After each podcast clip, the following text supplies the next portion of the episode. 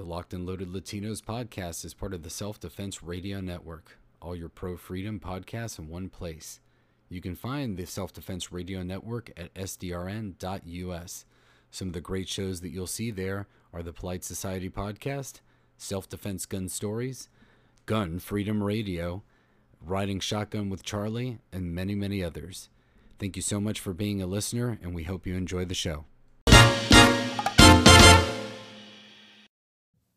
Hello, everyone, and welcome to episode 62 of the Locked and Loaded Latinos podcast. I am Rolo the Puerto Rican Pistolero, and as always, I am joined by my lovely, beautiful wife and co host, Johanna Latina Locked and Loaded. How are you doing this evening, my love? I'm doing wonderful. Thank you for asking. Now, It- before you get into anything else, I just want to say happy fall ish. Whatever this is, it's not fall yet. I think it, we have to wait until the 21st, or maybe next week. What is that, like Thursday? No, Thursday? Yeah, Thursday, I think, is the beginning of fall.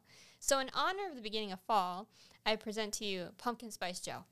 this is as close as it gets, guys. Oh, Uh, man. Anyway, that's it. That was my little You're going to be gone on Halloween this year, aren't you? Uh, yeah, I am gonna be. I want to say in one of the cold states. Well, I think actually my next few trips are gonna be in the cold states. So my little Florida butt is going to freeze. Yeah. But remember, I am a former New Yorker, so hopefully there's hope for me. So, yeah, we have been gone for pretty much three weeks now. It's been a very long time.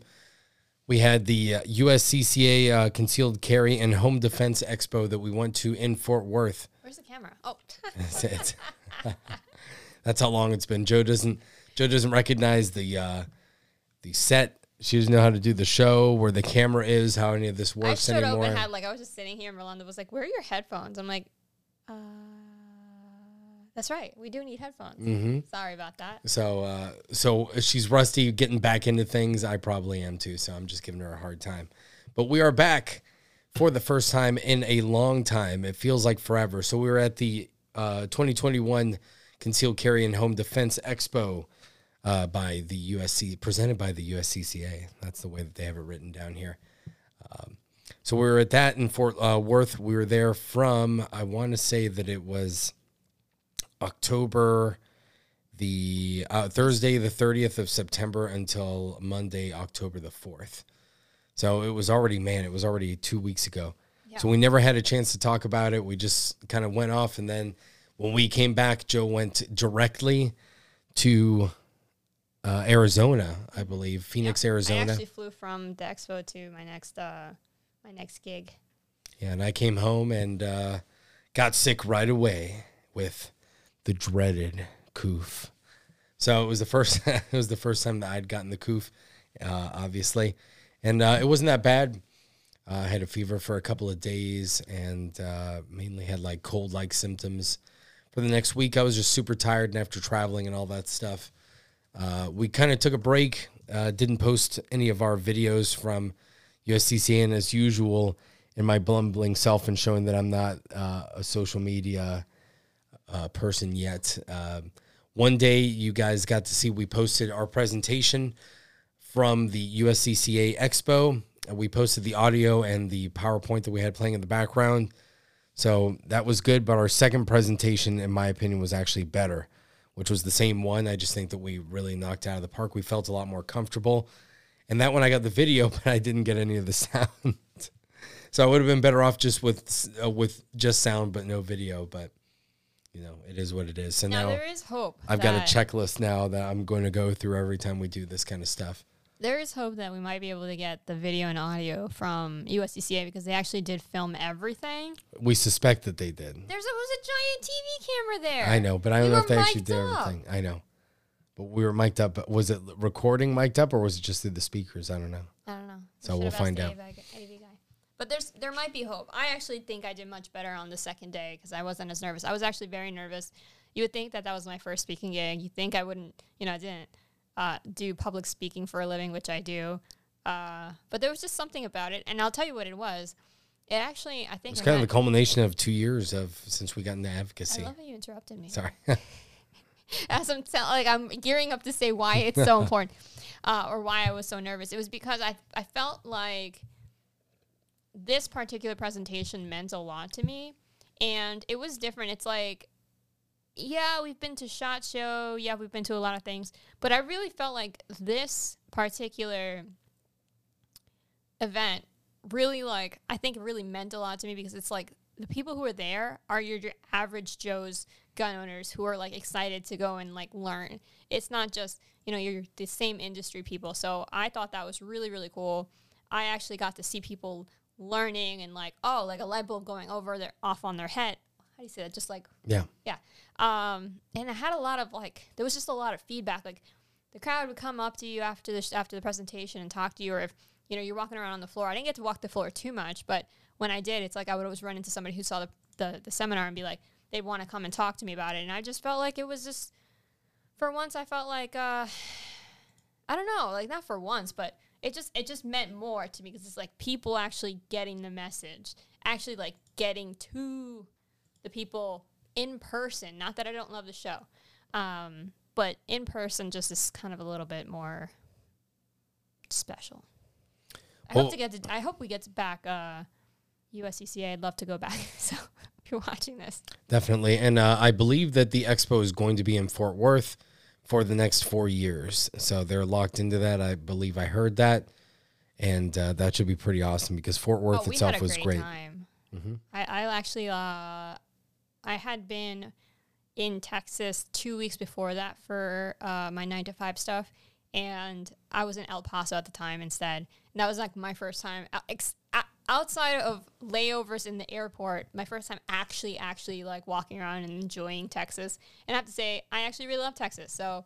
Um, yeah, I can't wait to go back. And Fort Worth was really cool. And hopefully next year we get to go and do a few more things that we want to. We're huge roller coaster aficionados, so there's Six Flags there. It was just we had that and AmmCon happening at the same time. We also spoke at AmmCon, which we posted that, right?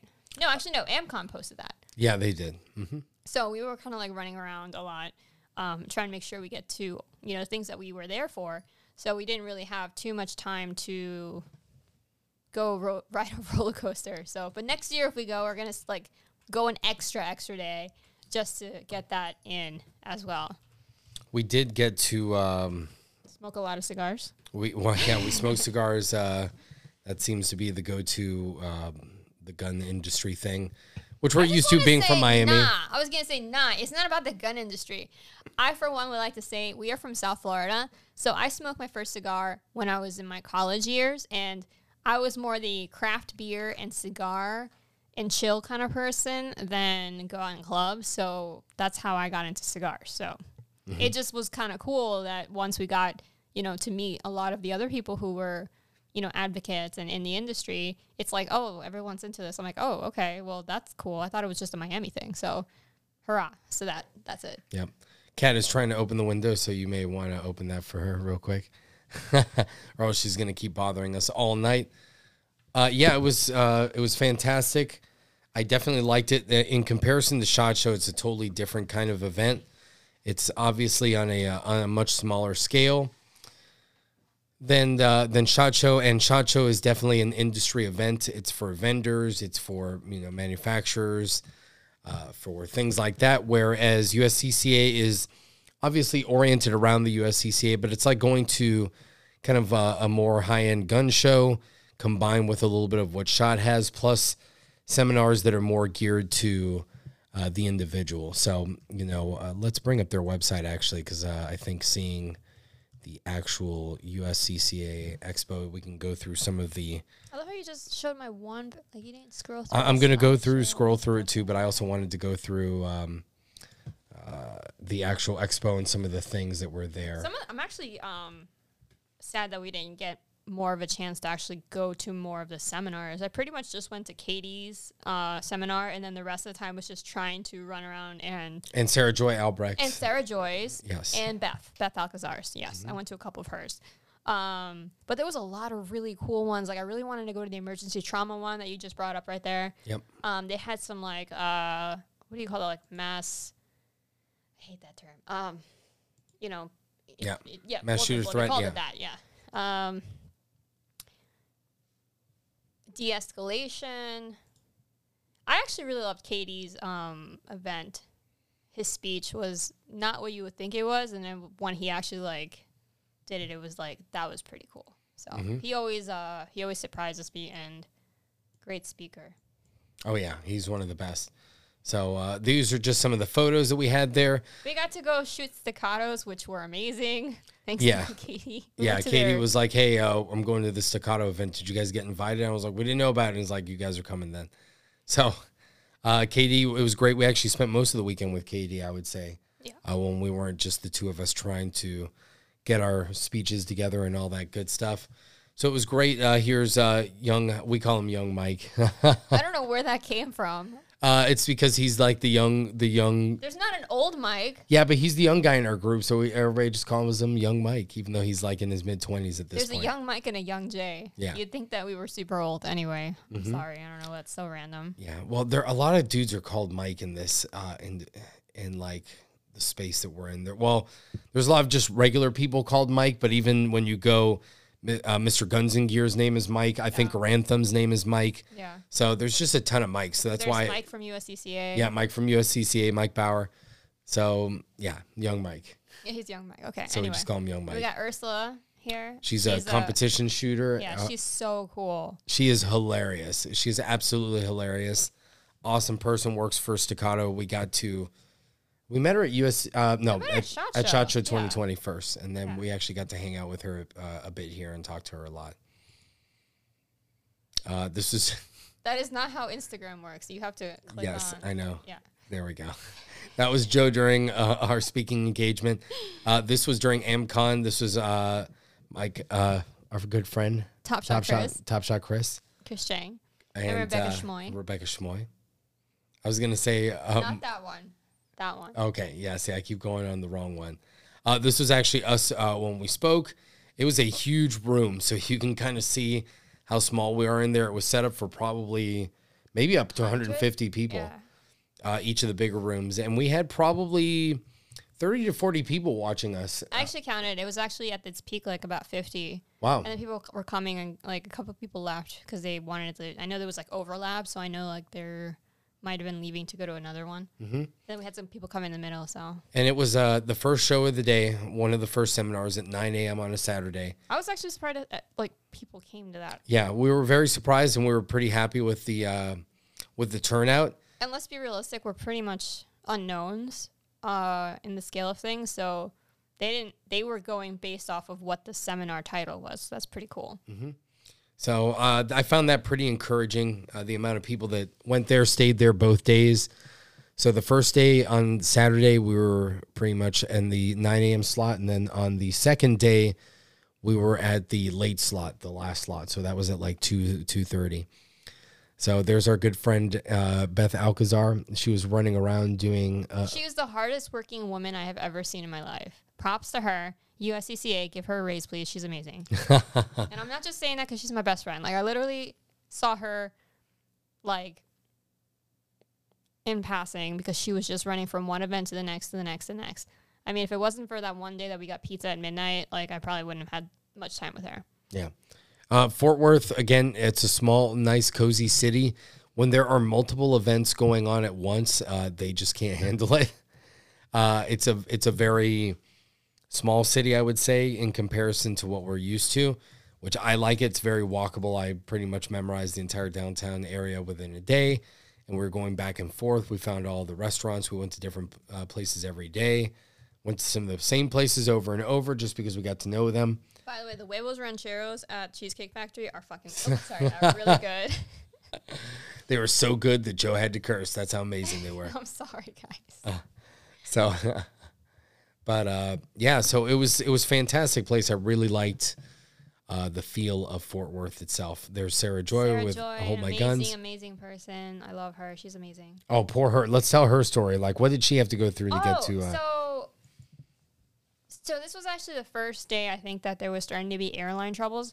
I don't know how many people were affected, but I actually saw a bunch of cancellations on the seminars for the first day because a lot of people got stranded in Houston and Chicago um, because was it United? I think United just like dropped the hammer on some of their pilots and fired them. Yeah, so United was the first one who started getting. We'll get more into this Into the airline stuff. Medical procedure mandates. Yeah, so we'll we'll get into that a little bit, but uh, this was actually people were fr- flying in Thursday night and or Friday morning. I don't remember which day it was that had the issues, but um, Beth didn't like Beth was stuck in the airport for like twelve hours, and so was Sarah, and they were basically just bopping them all over the U.S.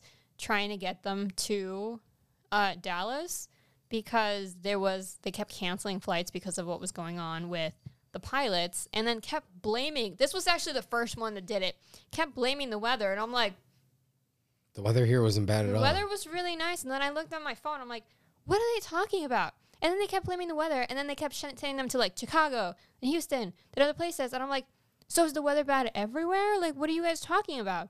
And of course we all know now that's their go-to excuse because well we'll, we'll sorry we'll, we'll get into that in a little bit but anyway, the, uh, Sarah basically was flying like all night long in an airport like all day, and then like basically just got there in time to do her presentation first thing in the morning. Poor thing, didn't get any sleep. So props to her. She's a professional. She knocked it out of the park.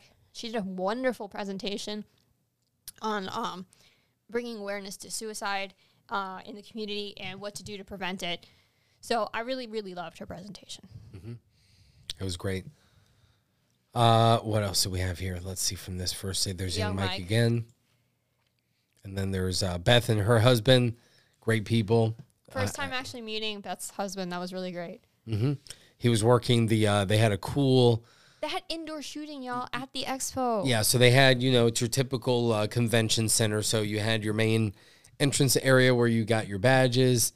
Upstairs is where they had all the different seminar rooms. And then they had the main show floor where they had all the vendors, and some of the vendors had pretty big booths. It was like a mini. Honestly, it felt like a mini shot show. Um, Yeah, It probably closer to NRAM. Uh, uh, we haven't been there, but obviously NRAM is much smaller than SHOT, so probably you know uh, half the size of that. Um, and it was it was really cool. I, I really enjoyed it. You got was to like, did you say how it was? It was like the uh the shooting range was like a truck trailer. yeah. So I had like two lanes inside of it, and it was a tractor trailer with like a bullet um, trap in the back. They had uh, staccatos and a bunch of other different guns. I think I pretty think much, pretty much everybody who was a vendor there had their guns there. yeah. So I don't know how it worked because I didn't get a chance to go in there. But basically, you got to choose the gun, and then you get five bullets per gun. Yeah, I So I don't know if like you really wanted to sit there and be like, I want to do every gun if they'd let you do it. But I mean, sounds like the rules would let you do that, so it's pretty cool. Mm-hmm. And I heard some really cool stories from Sean about um, people who were. I I heard a story about someone who had to get over their fear fear of shooting. I'm like, that's you know pretty cool that you got to you know help somebody out with that. Um, so I, I don't remember the details. I think Sarah was telling me the details, but it was really cool. I think she helped too in, in getting someone to get over her fear of shooting apparently because she was pretty into it, but she just needed to get over that hump, that stigma, and you know that's the best thing to do. Um, just help someone get in and you know get o- over that irrational fear. We also had a great time uh, with some people from ANRAM. ANRAM. ANRAM, AMCON. AMCON. Oh my god. um, uh, Yehuda's actually from that's uh, Yehuda Rimmer from uh, Pew Pew Jew, and he is actually. Is she serious? She's like on the, t- the cat is on the table, like trying to. Oh, and she's moving the camera No. around. stop it! You didn't bring the. Um, it's behind. Just let me get it. um, he actually lives there, so we got to uh, go over to his house. He has a wonderful, beautiful family. Um, sorry, cat issues. He's an awesome person. Uh, love him. And he was also at um, USCCA, so he was at both events as well. Yes, yes, he was. what Uh, else? Let's switch back here. Okay. Uh, that's Katie at one of his two seminars. Rolo was Doing tech support. I was gonna say shadow, uh, shadowing his tech support. That's not it. oh, again, here I did it again. I was really excited to be a speaker. We did some tourism. Yep. Well, again, Fort Worth is um pretty awesome city. Nice shirt. Thank you. That's uh uh two a two a SoCal. SoCal 2A. Yeah, Mhm. I like that company. Katie, this is what I'm talking about. People would come up and talk to you and ask you questions about your presentation. I thought that was really, really cool. hmm Yeah, it was a great interaction. The people there were awesome. They were very encouraged uh, and very encouraging as well. Uh, I, again, that's really the best part. Like Joe said, just being able to interact with a lot of normal folks, normal gun owners. Uh, they asked a lot of good questions. Uh, a lot of them were very excited, and again, we were very happy to see, uh, you know, that people were interested in what we had to say. And it was pretty validating for us, you know, starting as young advocates a few years ago, just getting into this for the first time. This was our first public speaking engagement together in person. No, it wasn't. Yeah, yeah, it was No, it wasn't. We did AZCDL and we did in um, person. Oh, in person. That's but we what I also mean. did, we did um, what's that thing? The two A rally. No, that's yes, but that wasn't in person. We did um our local event. Oh, that's true. Yeah, we did. But this is our first large event like Okay. this. Yeah. It was it was a significant more Mhm. people. so. Yeah. So uh, that was uh, that was great. Uh, we enjoyed it a lot. Again, I hope that we get to go again. AmmCon was a totally different kind of event.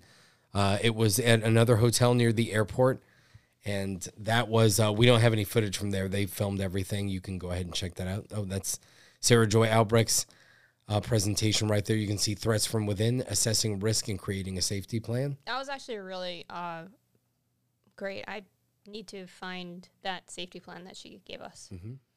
Uh, I bought a Spyderco knife. I thought I was gonna get a fun color. I ended up getting just black. yes, but it was an awesome knife. It is an awesome knife. That's uh, Top Shot Chris Cheng, and I forget her name. History and heels. Yes, on, I uh, want to say her first name is Ashley. Maybe I'm making that up. She's really cool, actually. She's really cool. She's the one who's uh, the museum curator from I think the Cody Firearms Cody Museum. Firearms Museum, and of course our good friend Cheryl Todd. hmm And that's um, Johnny Appalachia on yes, Instagram. I Johnny like, B Johnny on B. YouTube. I was about to say Applebee's. I don't know why. the owner of Applebee's. Johnny Appalachia. We got to spend some time with him. He's actually hilarious. And if you're wondering what he's like in real life, he's he's exactly like that. His like his YouTube channel. yeah, Yeah. he's he's actually a very um what's the word like uh when you when you are yourself Yes, authentic. authentic Yes. thank you apparently i've lost um all english today and then we did some sightseeing for with is pretty and that's it that's it for pictures now let's talk about some maybe actually see i wasn't wrong see tony knows yeah, she was really cool. So that's enough for photos. Um, let's talk about.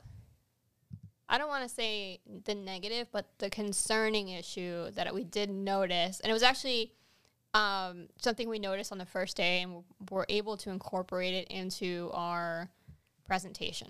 Mm-hmm. What was that? It was just super obvious as you were walking around and you're looking around the people who attended this event. And by the way, I am not saying anything against these people. I'm just saying who wasn't there. The age of the people. It was strictly older. And if you're just doing, I'm just doing a demographic survey, older white people. And that is nothing against them. I'm glad they're there. I was just like, where is the youth and where are the other people? Like, I, we need to do something about this. And this is concerning. And actually, we threw up, threw, threw up, threw up we threw into our um, presentation uh, David Hogg's tweet from A few weeks ago. a few weeks ago that was very apropos. The one when we talked about it on our last um, on our last show about how David Hogg said um, basically what he had the mo like what was on his side was time because basically the youth of America doesn't believe in guns Mhm. and that is kind of evident when you're walking around the concealed carry and home ex to help home defense expo and you m- have to like actively look for someone who might be in your generation and i don't think i saw maybe anyone in gen z so that was concerning mm-hmm. I brought up the quote there. It keeps going in and out because I think it's a YouTube video. It's from our presentation, but You can I'll see just there. read it. Oppose us for as long as you want. We're going to outlive you and replace every one of you in every state legislature, the halls of Congress, and every court. We're going to win, all because we have the most important thing most of those that oppose us don't, and that is time. Mm-hmm. And I can't help but agree with him. I didn't think so before. I was like, oh no, you know, like, look, we have like amazing people in Gen Z, like, you know, that are pro 2A, like Olivia Rondeau. And I'm like, I don't know about that now because even Olivia was a little bit concerned about the fact that her generation was m- more in line with David Hogg than with her.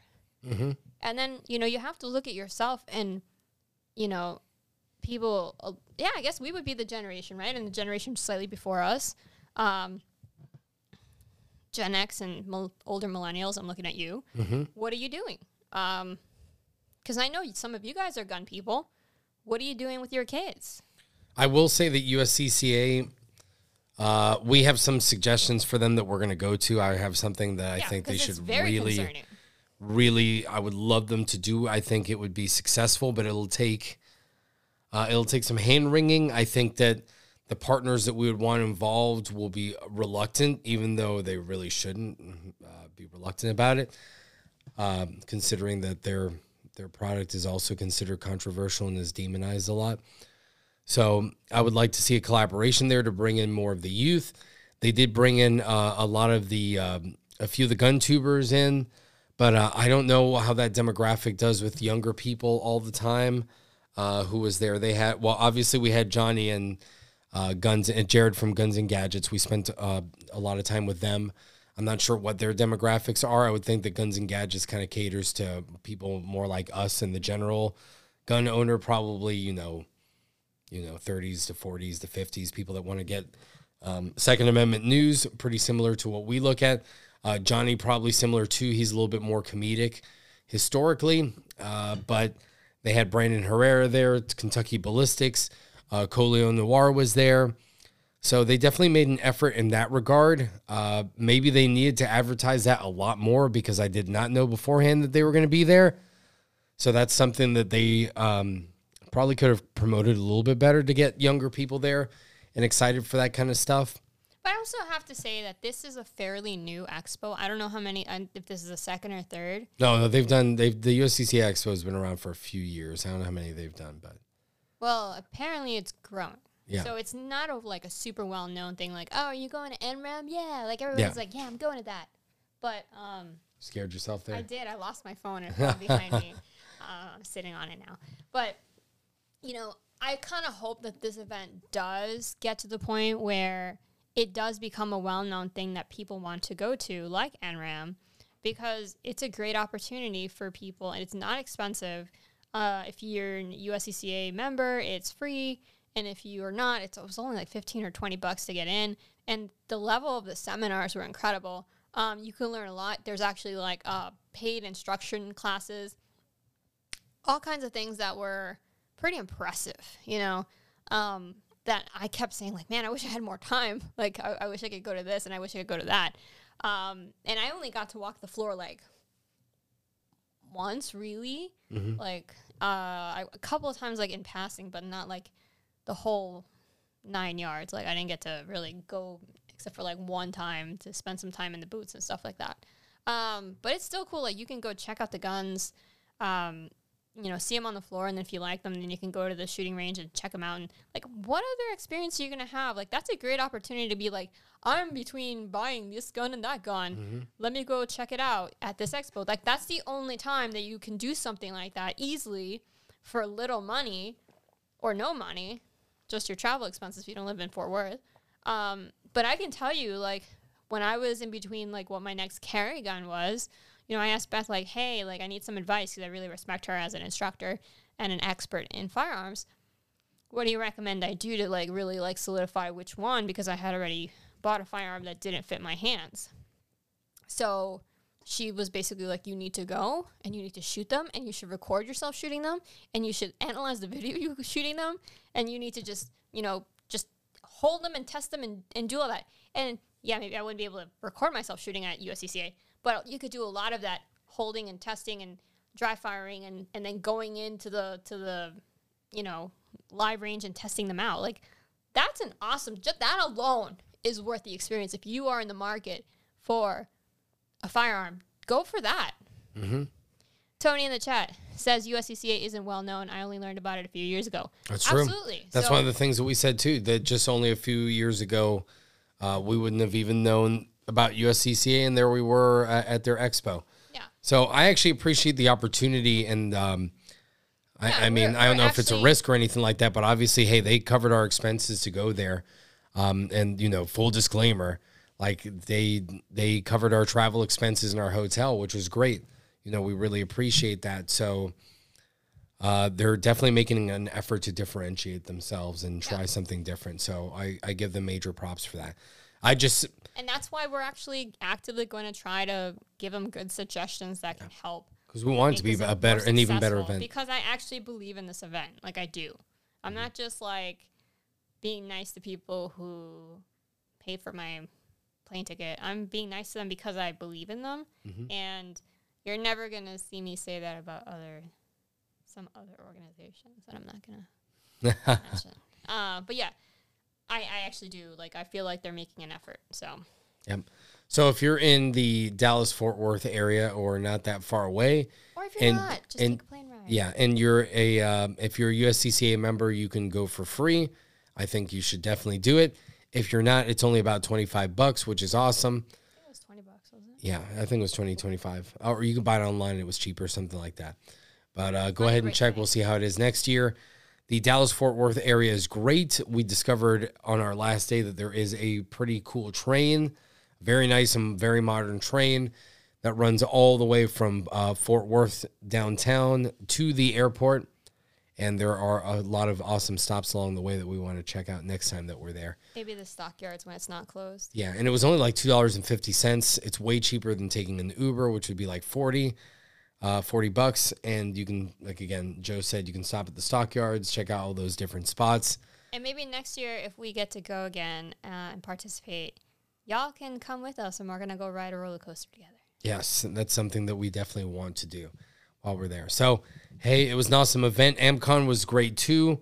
Uh, we got to stop in there. We feel bad that we couldn't stick around for a lot longer. We were literally going from uh, doing our speech at USCCA, getting ready for a few hours, eating lunch, uh, getting back. Katie was nice enough to let us use his car that he had there, and we drove his car uh, all the way to AmmCon. Uh, gave our speech. We were there about 30 minutes before and like 15 30 to 20 minutes after we finished pretty much our uh, our little engagement. But they said the feedback was great from when we spoke there, and we had a great time. It was a different Tony Uh, got to topic. experience me being a total boomer. I was like trying to watch Rebecca's speech after like we bounced, and it was uh, a struggle. Apparently, I don't know how to use Facebook anymore. yeah I'm officially old. officially old. That's pretty funny. Speaking of random things, um, are you a coffee fan? Oh yes, I love coffee.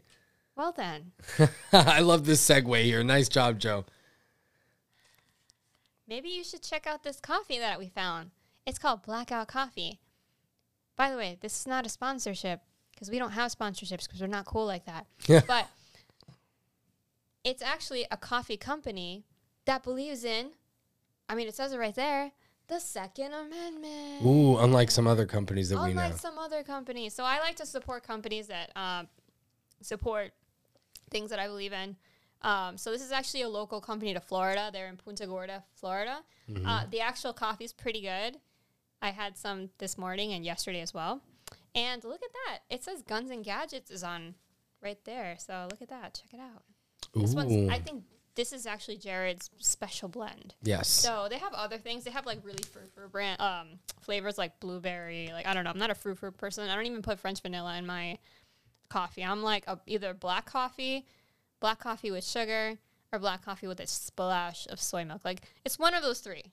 But I can I can go all the way to just black coffee. Like I'm totally fine with um just coffee on its own. I'm sure that if you put six creamers in your coffee, it'll still taste well, uh, great. No, that's too much. No. That's too much. yeah. But anyway, yeah, that was Blackout Coffee. Um, go check them out. I know there's other coffee brands that sound like this, but they're kind of sketch and not actually like good companies I've heard. I don't know. I'm just saying. Anyway, this one's blackoutcoffee.com. And like I said, it's a local company, handcrafted small batches. Local to Florida, we should say. Local company to us, it's mm-hmm. Florida. Handcrafted small batches. And you can get one if you like guns and gadgets that's like branded or made by him or selected by him. I don't know what his affiliation is with it, but I was just He's a, "Ooh." he's he is part owner, isn't he? I don't know. He is. All I know is his name's on it. So, and it says Second Amendment on that coffee. so that's uh, that's good enough for me. I'm supporting a company that supports a two A. So anyway, And supporting a friend. and supporting a friend. Yes. Yes. So uh, Jared's a good guy. We like what he does. Did you know that Jared is part Hispanic? I did not know that. Oh no, I did. I did.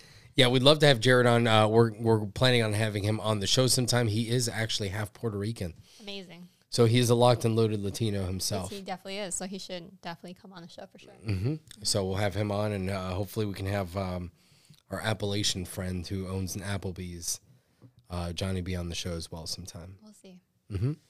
So that'll be fun. So that was our experience in Dallas Fort Worth, and afterwards I got the coof and um, and got sick, and apparently got Joe sick as well, and apparently a few people got sick from um, the expo. Sorry there, and uh, You don't know that. It could have been the plane ride. it could have been the plane ride, but a few people from the expo ended up getting sick afterwards. So we'll see how that was, but it wasn't bad. Everybody's doing okay. Obviously, we're here and we're alive, but people did experience a lot of issues with flights. And why were they experiencing problems with flights, Joe? The weather? I thought we talked about this. Was it bad weather? I thought. bad I. I mean, that's what they said it was, wasn't it? I mean, I also saw some random tweets that said that the um, air traffic controllers were on strike, even in Jacksonville Airport. But then the FAA said that's all a lie. So I believe the FAA. Oh, really? No. So that's our next topic for this evening. Well, actually, we're going to talk about SCOTUS first, but that's going to be one of our topics.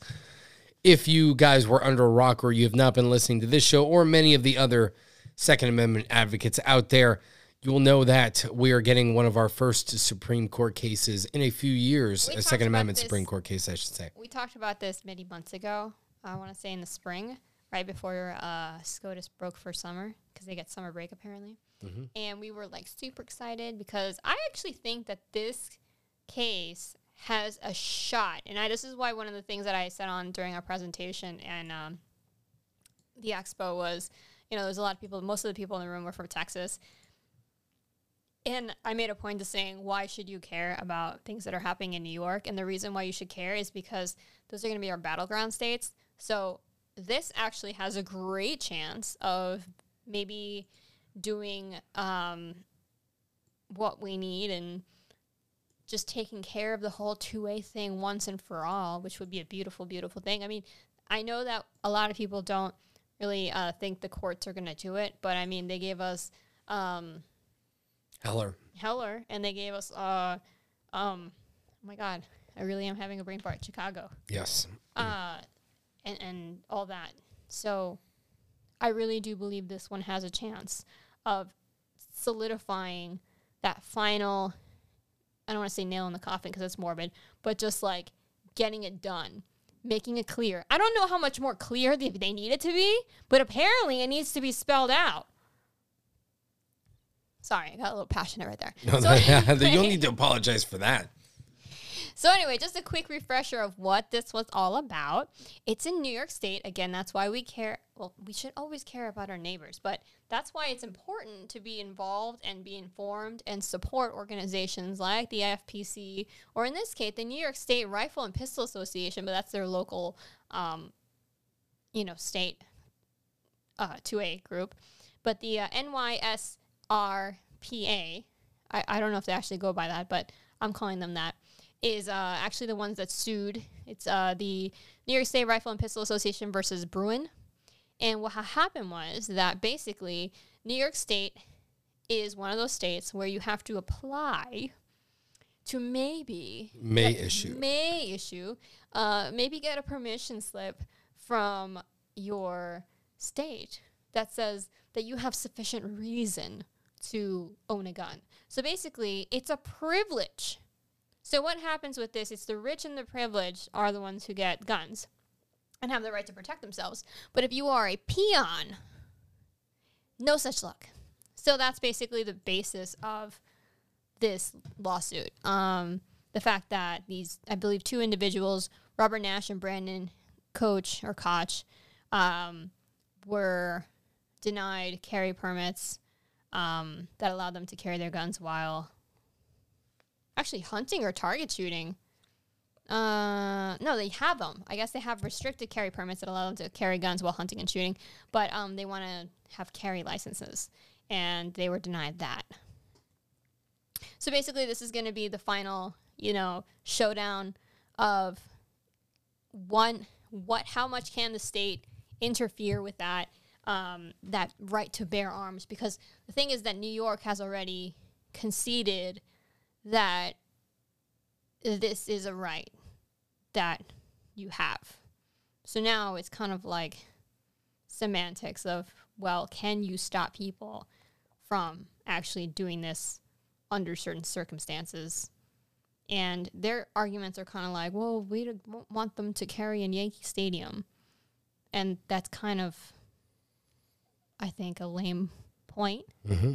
So I think that's why this has, actually has. Plus, private businesses can restrict, you know, Of course, they can do that if they want like to. That, so So they're gonna probably say, well, there's gonna be still be gun free zones, but you can't just generally restrict people because you say so. Um, so yeah, that's basically it. Um, this article goes from Bearing Arms goes quite into it, and here we go. As Tom King, head of the New York State Rifle and Pistol Association, said in a statement, New York is arguing that the entire Empire State is like a government building and should be a huge gun free zone. That's ridiculous. Where only criminals and the privileged can bear arms. That's pretty much the truth. The state then defends its unconstitutional and discriminatory policies by cherry picking facts from history and ignoring inconvenient truths and common sense. The brief we filed today emphasizes the fundamental fact that the self defense rights of law abiding Americans do not vanish the moment a, parent, a person steps outside their front door. NYSRPA, I guess they do call themselves that. The NRA, who by the way is also involved with this, they're not the plaintiff, um, but they are financially supporting this case. And gun owners across America look forward to oral arguments on November 3rd and hope the Supreme Court rules on behalf of the Constitution. So there you have it, guys. We have a couple weeks away from that. I actually feel really good about it. we'll see where it leads to. Um, obviously, it can lead to uh, minimizing the restriction of may issue uh, permits. I think that would be a huge victory. It could open the door for other things, but we'll see how the Supreme Court decides to rule. Um, I mean, the reason why I'm feeling so good about it is because the article goes into the fact that the defense has wasted a whole bunch of time basically saying locations that you shouldn't carry. And their whole defense is you shouldn't be able to carry guns everywhere and at any time. So that's kind of a weak argument. So I, I kind of hope like, you know, in terms of like the constitutionality of it, it's it's gonna it's Yeah. gonna move forward. I think so. Well, we'll see. Uh, I would love to see it. I'd love to be optimistic about it. Obviously, we've had uh, we've been heartbroken in the past, so we'll we'll see where that goes. Uh, we have a good opportunity with this Supreme Court uh, being supposedly a more conservative and constitutional Supreme Court. Um, we'll see what they do. Obviously, the Biden administration is pushing very hard against it. I believe that they will. I, I believe that Joe Biden, like personally, um, spoke about this case and spoke to the Supreme Court, which usually, you know, the presidents will throw token statements, but they don't usually get so deep into things until afterwards. So it'll be interesting to see how far that goes. The closer that we get to that case, we'll obviously be covering it here, and we will see the results of how it goes. Um, we need to continue to fight in every level and at every state that really is the way that uh, to do things. Federal gun control has been at a standstill.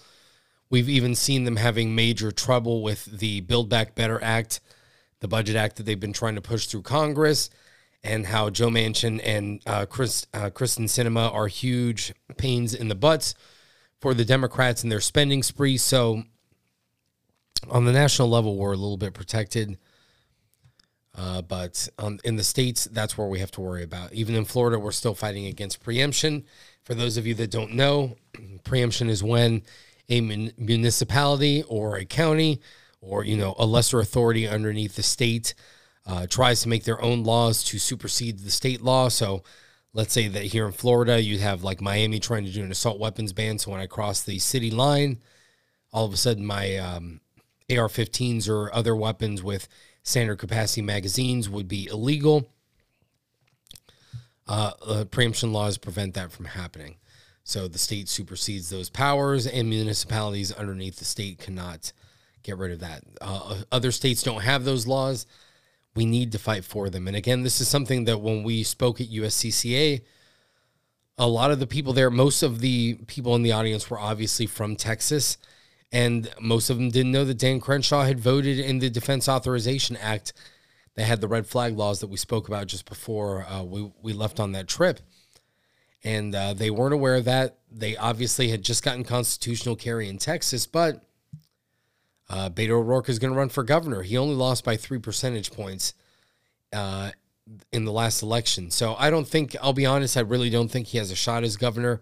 I think he'll get dominated even worse than he did in his senator race. But still, the fact that he got that close in Texas means that people can't rest on their laurels. If Texas is having that kind of trouble, if Florida is still dealing with preemption stuff, then this is going to be a constant battle. We have to continue to invest in the states that are the biggest battleground states that have the worst restrictions because they'll keep things distracted there. They'll have to keep throwing money there.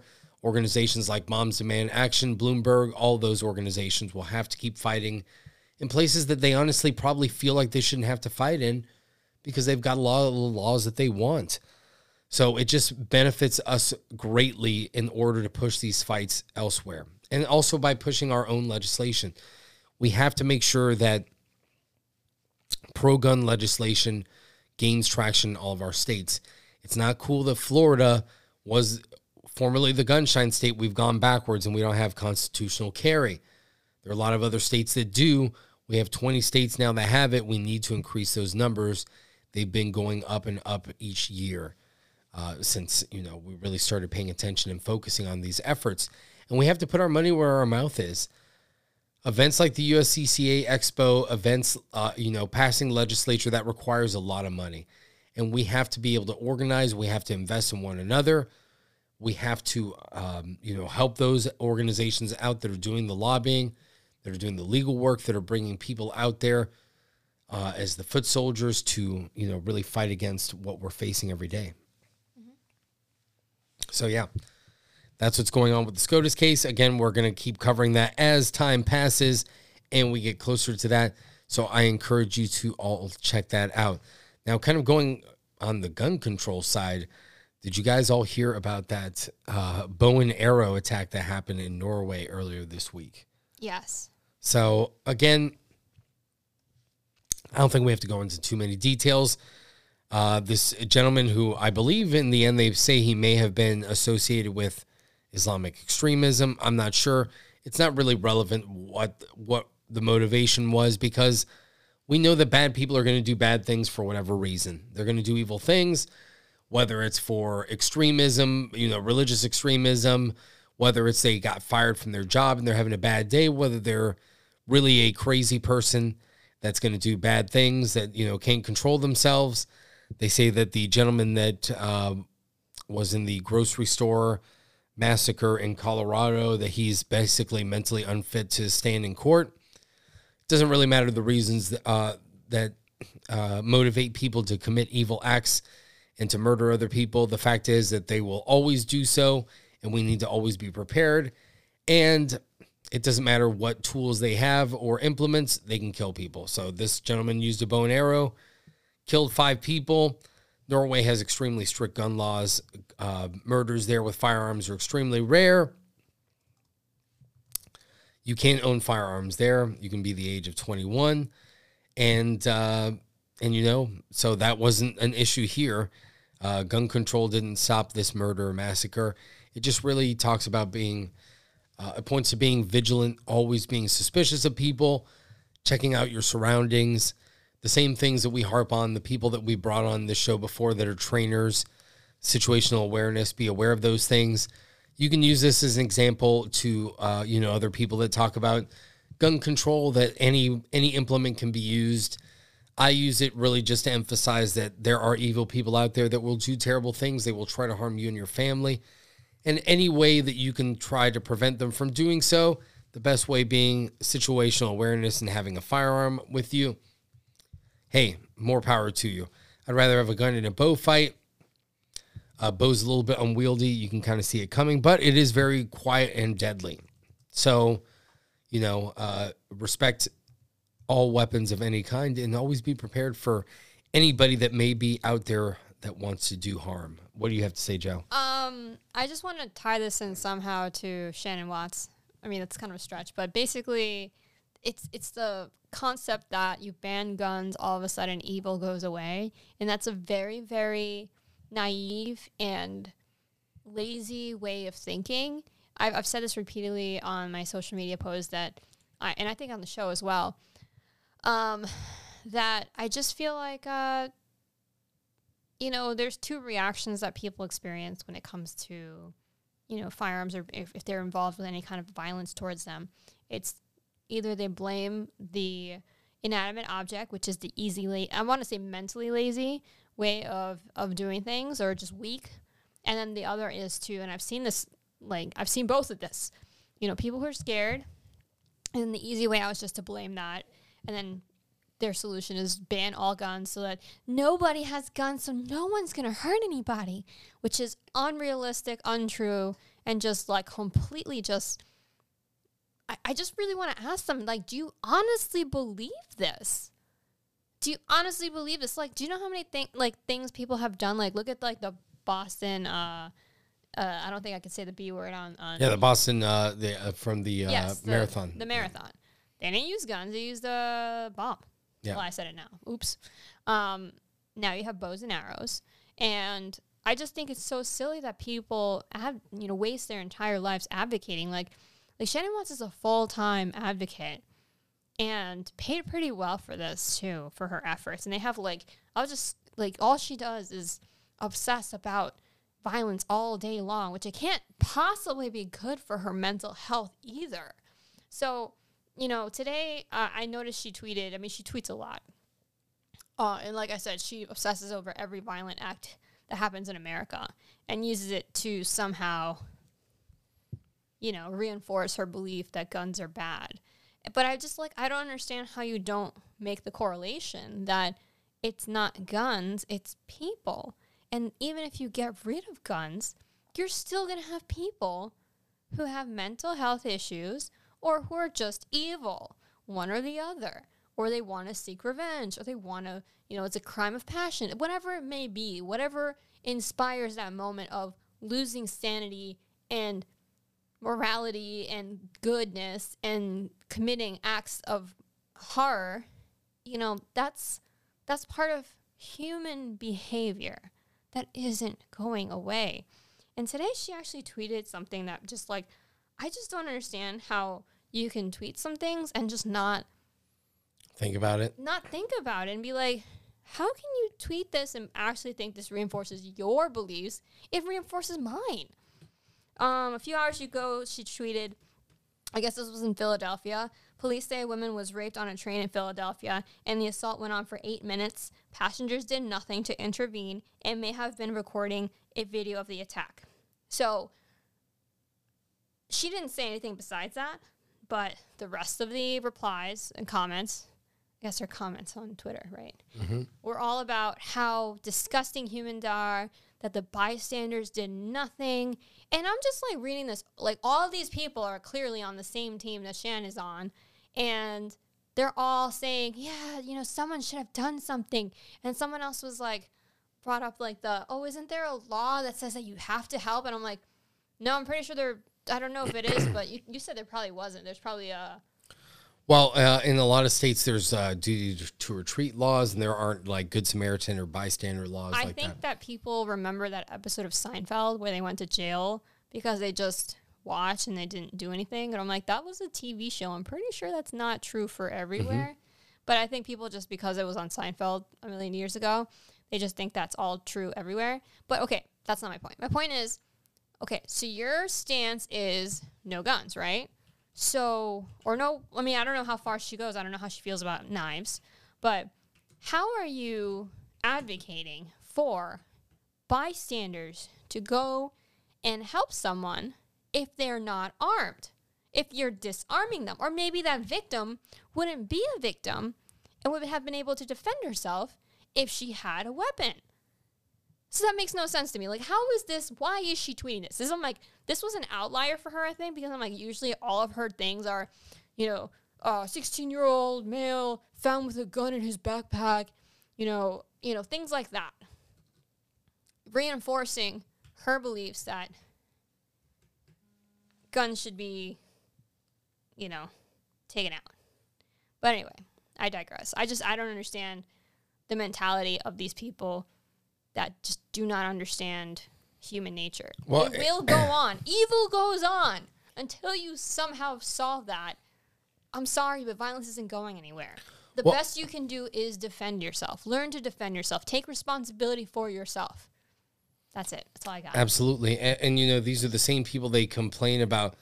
People are so terrible. Humans are so evil. They do all these bad things. But let's uh, let's defund the police and also uh, create laws to prevent you from being able to defend yourself. Speaking of defund the police, uh, randomly saw this because of Chicago's mandates on the, the thing, The medical procedures, the medical thing.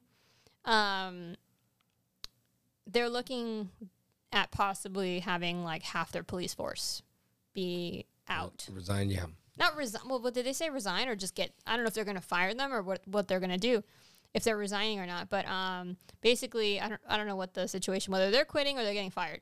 But about half the police force has said that they're not getting they're not down with that, and Chicago of all places. So I don't know if other cities are going to be like that, but if Chicago is an indication that uh, f- making the police force smaller, what everybody wanted all of last year, looks like it's going to happen anyway. And hey, Armed Atlas, what's up, y'all? so yeah, so look at that. Mm. Yep. Uh, Guns and Barbecue in the chat says, dang, these high capacity quivers. It makes me think of uh, Hawkeye in the uh, Avengers, how he's got the different arrowheads that can switch to like multi rockets or explosives and all this stuff. And we also have, oh, check that out. We've got uh, Sarah Joy in the chat as well. Sarah, we were just talking about you. All good things, I swear. Yes, and we uh, we got to meet Armed Atlas, Aaron in real life as well, uh, which was awesome. So uh, great, great to see you people that were at the USCCA event. So uh, awesome. And uh, Sarah's ears were burning, but we are only saying good things about you, Sarah. You just reminded me. I have to tell you a story. I overheard someone talking about. Oh, go ahead. You can tell that story. I'm not gonna tell it on public. I'm gonna. I'm gonna tell. I'm gonna. I'm gonna. Uh, I'm gonna message her after because I. I, she, I just. I forgot that that had happened until now. You know what I'm talking about. Mhm. Yeah, that was pretty cool. Yeah. So, uh, what are we going to move on to? So, kind of on the same, uh, well, now on the different, uh, kind of on the different uh, Not- tangent here, not not stuff? not firearm related. So, we were talking about the airline issues, and actually, Sarah being here, uh, you know, uh, the airline troubles that she had, the airline troubles that our friend Beth had, and everybody uh, afterwards uh, leaving the expo. So, that all has to do with the great and terrible things that are going on because of the many mandates for certain medical procedures that we've been seeing implemented throughout the country. Which, by the way, the uh, that order, that supposed executive order that the president Joe Biden spoke about, never existed. It actually was a photo op. So the, uh, Wait, the- it is yeah, it's in the process of actually going through OSHA's regulatory um, apparatus right now. I actually I should have brought this up. I didn't plan on going down this deeply into it, but apparently there is a way that you can kind of circumvent this. The Biden administration did it a few months ago, where they basically announced that they're going to do something. Then for months it goes through regulation, uh, the regulatory process to get approved, but because everybody assumed that he said he was going to do it, they basically implement it before it becomes a legal burden. So what is going on now is that by Joe Biden making a press conference saying, well, all companies that have over 100 employees now everybody has to get this medical procedure and it's mandated. Um, that actually doesn't exist. So companies are just kind of almost jumping off the cliff by themselves and mandating this. That explains a lot because I'm not going to say. And you can't sue anything right now because there is no uh, executive order to sue against. So basically, companies are doing this for no reason. There's no legal reason for them to do it, and we're all sitting here like a bunch of buffoons, and we're like, "What?" So people are doing? getting fired, and there's actually no mandate right now. Yeah, uh, right now there's nothing. So so it's really it's it's BS. It's pretty duplicitous.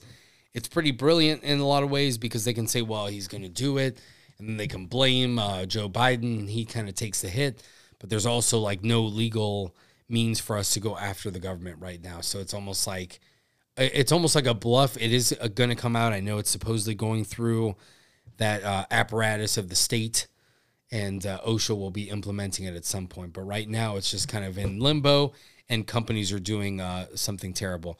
Uh, Sarah, I'll bring that up. Um, I mean, Joe, give your opinions on it. I'll see if I can kind of find it. I think the Federalist had an article about it earlier this Sure. week, And if you don't find it. it now, we'll consider Yeah. it to her later. But, um, but yeah, no, that actually makes a lot of sense because I'm not going to say which companies, but I know some companies on a personal level, of people that I know and things like that. Um, they weren't doing that mandate, but they were doing other things. Like a lot of companies have decided to increase, like charge a fee if you didn't get vaccinated. That's something that I've seen a lot of, and that actually makes a lot of sense. I was wondering, I didn't know that it wasn't a mandate, so um, I was like wondering how they were getting away with that because I'm like, this is not what the mandate was. The mandate was get vaccinated or get. Oh, ooh, I said it. I said Yeah, uh, it's okay. Uh, yeah, so here it is. This is the article that I read earlier. There are many articles out there. You can read more about it. Uh, this is on the thefederalist.com from October 7th, I believe. Yes. Uh, Joe Biden's vaccine mandate doesn't exist. I'm sorry. saying it. Joe Biden's mandate doesn't exist. It's just a press release. Uh, yes, we've all heard about the alleged mandate for private companies employing one or more, uh, 100 or more people. It was all over the news before he even announced it on September 9th. His announcement has jeopardized the employment of millions of Americans and has increased shortages. That's only there's only one problem. It's all a mirage. Biden's so-called mandate doesn't exist, at least not yet. So far, all we have is his press conference and other such uh, made-for-media huff puffing. No such rule, even claiming to be legally binding, has been issued yet. That's why nearly two dozen Republican attorneys general who have publicly voiced their opposition to the clearly unconstitutional legal mandate haven't fi- yet filed lawsuit against it. The Office of Indiana Attorney General confirmed for me there is no mandate to haul into court, and that may be part of the plan. According to several sources, so far it appears no such mandate has been sent to the White House's Office of Information and Regulatory Affairs yet for approval. The White House, the Occupational Safety and Health Administration, OSHA, and the Department of Labor haven't released any official guidance for this alleged mandate. There is no executive order. Uh, there's nothing but press statements. So there you go. Uh, there, this is what it's called. To impose the public perception of a mandate, the Biden administration is following an unusual rulemaking process. It also employed earlier this year called an Emergency Temporary Standard, ETS. The spring ETS rule took nearly six months to issue. Meanwhile, companies are telling reporters their vaccine mandates will have at the latest December deadlines. Sorry. Uh, for those who can't uh, calendar, that's just four months after Biden's non existent mandate was proclaimed. According to OSHA, an ETS takes up to six months to go into effect after the initial mandate is issued in the Federal Register, which, again, for the proclaimed 100 employee mandate, hasn't happened yet. So, supposedly, six months after it's in the Federal Register, it's not even in the Federal Register yet. So what you're gonna do is you're gonna send that to me via Signal on your computer, and then I will kick it over to. Um, I will drop this in the chat too for Oh, people yeah. that uh, I'll just drop it right in so you guys can too. check it out and read for yourselves and look at what the work as a ETS is. Yes, that will work as a link in the Okay, chat. perfect. Yes. So there you go. I, I didn't plan on throwing that on there. Axes. What's up? Haven't seen you in a while. So yeah. Uh, there you go, Sarah. You can read that for yourself as well. Everybody should. And now we're gonna get banned from YouTube because we said the V word like 500 times. So it was nice knowing you guys. Oh, but we didn't say anything about uh, what we think about it. Just that there's a mandate for such things. So obviously s- speak to your doctor, make your own decisions about your life choices. But we're just here to tell you that so far, this executive order for mandates for companies that have over 100 employees to get a medical procedure doesn't exist yet. And a lot of companies are jumping off the cliff and making decisions that they should not make. But like you, I said, it makes a whole lot of sense now, and I'm guessing that some companies actually knew that because they moved forward with a different um, route, which was just increasing, um, like cost, uh, charging people fees, um, and that's actually what Delta did, I believe. So I saw Delta um, got a lot of celebration today because they were the one airline that decided not to go forward with mandates. Everybody knows what happened with Southwest. Um, United, Southwest, and American all did the same thing. There's been all kinds of, um, you know, delays in the airport, which Sarah knows all about from.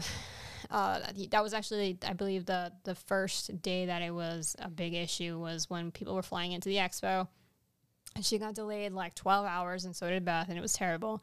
And um, i've had some people i know besides that um, having issues as well. And i'm sure i'll eventually have some issues because i fly too. It hasn't happened to me yet but i've been in you know at home recovering. So um, i've been grounded for the last like 14 days and i'm finally going out of town this week uh, again in the middle of the week. So cross my fingers that it doesn't happen to me but if it does it it's like I can't even get mad because it's it's you know i i totally understand. It's their decision to do you know have a choice and, and stick up for what they believe in. So but anyway i digress. My point was that delta delta's president actually came out and said that it was a divisive mandate and decided to go an alternate route to encourage his employees to get um, jib jabbed. What's the point? We've already said it like a hundred times. But um, supposedly, he says that about ninety percent of his employees have been now I'm getting Medicated. hiccups. have, I keep getting hiccups now. Have uh, undergone the procedure, and some people are like, "Yeah, I'm gonna totally fight Delta now," which I might. I have to think about it. I don't know how I feel about it. Um, I think a lot of companies are obfuscating and lying about things, or But I feel like there's also like I heard, why are we celebrating them? They just did it a different way because he's like, oh, I don't want to, I don't want to force people to do things. I won't force people, but, you- I'll dock their pay. But yeah. it's like you're still doing something. How did you get that supposed ninety percent and then expect it to rise into five percent within the next month without a mandate in place? Is what they said. It's like, how do you expect to do that? Oh yeah, you're using money. Well- you're you're. Go ahead. This is it. also why I t- what I tweeted the other day that it's not okay. So everybody was praising the Southwest pilots, you know, that they're, you know, uh, on strike, quote unquote. And we say quote because underneath their um, collective bargaining agreement that their union has with Southwest uh, corporate, they can't actually say that they're on strike or else they basically invalidate their contract. So when you hear them say strike or how Southwest can basically say that it's not a work stoppage, it's because they're using essentially politically correct language because both sides know that their contract is dependent on very specific ways that things are phrased and approached. So they can't actually say that they're on strike, that they're having a work stoppage, they're just having the freedom flu. Um, which you guys should hashtag. I think that's pretty funny. Hashtag freedom flu. Uh, if you're not going to work because uh, you don't believe in mandatory uh, medical procedures. Okay, so- So, but uh, but yeah. So uh, here's the question that I posed: Are we happy when we get exemptions, or shouldn't we just be fighting all mandates entirely? So yes, uh, New York State. Uh, they said that they had to allow religious exemption. That's great. I think that there should just be no mandate at all. Um, there should be no. We shouldn't be fighting for exemptions or excuses, permission slips. It should just be like, no, you shouldn't be forced, and that's pretty much it and then we all win. And then if you want to do it, you do it. If you don't, you don't, and we move. Uh, we move on. We move forward. Uh, we already know that things aren't as um, as they were advertised. So I think really you have to allow people to make a choice. Um, uh, Armed Atlas brought up in the chat: Do fees and penalties benefit businesses in their efforts to combat the illness? Uh, I don't think that they do, uh, because we've already seen so we're not going to go too deep into the pandemic or things like this, but we've seen how the numbers are that now, even though we have, you know, uh, something like 60% of people in this country have gotten the medical procedure, uh, a lot of our excess death numbers are still higher than they were last year. How is this possible? Could it be that everybody that didn't get this medical procedure is dying? No, that's a lie because I can tell you that I didn't die from COVID and it wasn't that big of a deal for me. But your mileage will vary. If you have certain risks, if you have don't take care of yourself, you're overweight, really obese, and you have diabetes and other things, bad things can happen to you. If you're fairly young or you exercise or you're healthy, you take your vitamins like I do, um, then you'll probably be okay and it'll be a, a pretty mild experience for you. So uh, I just don't see what happened where last year we were doing things. We had healthcare workers, we had law enforcement, we had people exposed, and there were no procedures to help combat against the pandemic. Yet we were completely okay. And as we saw, the percentages of people being affected, whether it's this var- the original variant or the new variants, uh, it's still like one point. I believe it went from 1.35 percent last year, uh, death rate to 1.38 percent actually this year. So it's still extremely low, but technically it's a slightly higher death uh, percentage of death this year, and we have way more, um, uh, you know, way more resources to try, try to prevent things. So why is that? I can't answer those questions. I think you can draw your own conclusions based on the data, but really we can't be complacent. We can't be happy to get religious religious exemptions. Obviously, if you're able to support your family and uh, because of something like an exemption, that's great. I don't expect everybody to die on their sword and say that I'm going to quit my job or I'm not going to do this. I personally would like to believe that people will stand on their on their moral standards, and I think it's very important that the more of us that do, um, the greater impact it will make because we know that they can't stop us all. They can't um, they can't arrest everybody as we talk about you know with the Second Amendment and things like that. It's really the same thing here. We can see how the global supply line shortages that we're having now. You've you've gone to your supermarket lately. Um, you may see that a lot of your shelves are bare for certain items. I didn't believe it myself until Joe and I went the other day to pick up a pizza, and then she ran to the supermarket real quick because she's like, "Let's just do this while we're here." And she went in, and what what did you see in there, Joe, or what didn't you see? Ah, there was bare shelves. I mean, it's not like everything. Like actually, it gets worse here in Florida during a hurricane. But it was kind of like a mini hurricane. I'm like, where? Like I went to get Gatorade, and there was no Gatorade. Yep. I was like, whoa. And it was multiple shelves, and they actually had um, tags that said, you know, oh God, I, I took a picture of it. I don't remember what it said, but it said something like, "We're sorry, this product is out of stock for the time being due to like uh, shortages, uh, manufacturer shortages." And I was like shocked. I took pictures and I sent it to Rolando because I knew he wouldn't believe me. I'm like, it was like entire long aisles of empty shelves in some areas. So, I mean, I still um, got all my grocery shopping done, but um, I had to get alternate products or not get certain things. And I was like, wow, I didn't believe it. And Mm-hmm. it's not like we live in a major metropolitan area. We live in the suburbs. So I did want to bring up something else. I want to read Armed Alice's uh, comment here. He wrote, I think it's funny that my conservative friends are excited about protest and work actions about the, the mandate, but they lost their minds about NFL kneeling and or other demonstrations. Is this different? Yeah, I agree with you. I think that there is some, I don't want to say hypocrisy because that's a really strong word, but I do want to actually, now that I brought up hypocrisy, I'm, I'm going to actually going to go into it in a second. But before I do, I, I agree with you. Um, conservative crowd is really weird about demonstrations and they kind of see it as a them thing. Like you saw that kind of behavior or like the reaction when we were talking about doing the 2A rally in DC in 2019. There was a whole bunch of people just being like, we're going to be like leftists, you know, that's just not, it's not what we do. Mm-hmm. You know, and I think that's a dumb thing to do because it's, it's an, like, that's part of, you know, freedom of speech. You have the ability to do demonstrations. So, yeah, I mean, we're not going to be like, uh, the people who destroyed cities because we're respectful. But, you know, there is value to showing your opinion and showing your strength in numbers and who who believes in this. And I think that's a problem that conservatives have. It's the same reason that you know we heard oh uh, from from GOA's or state representative. He said, well, the state representatives here say that people don't call in and ask for things. Yeah.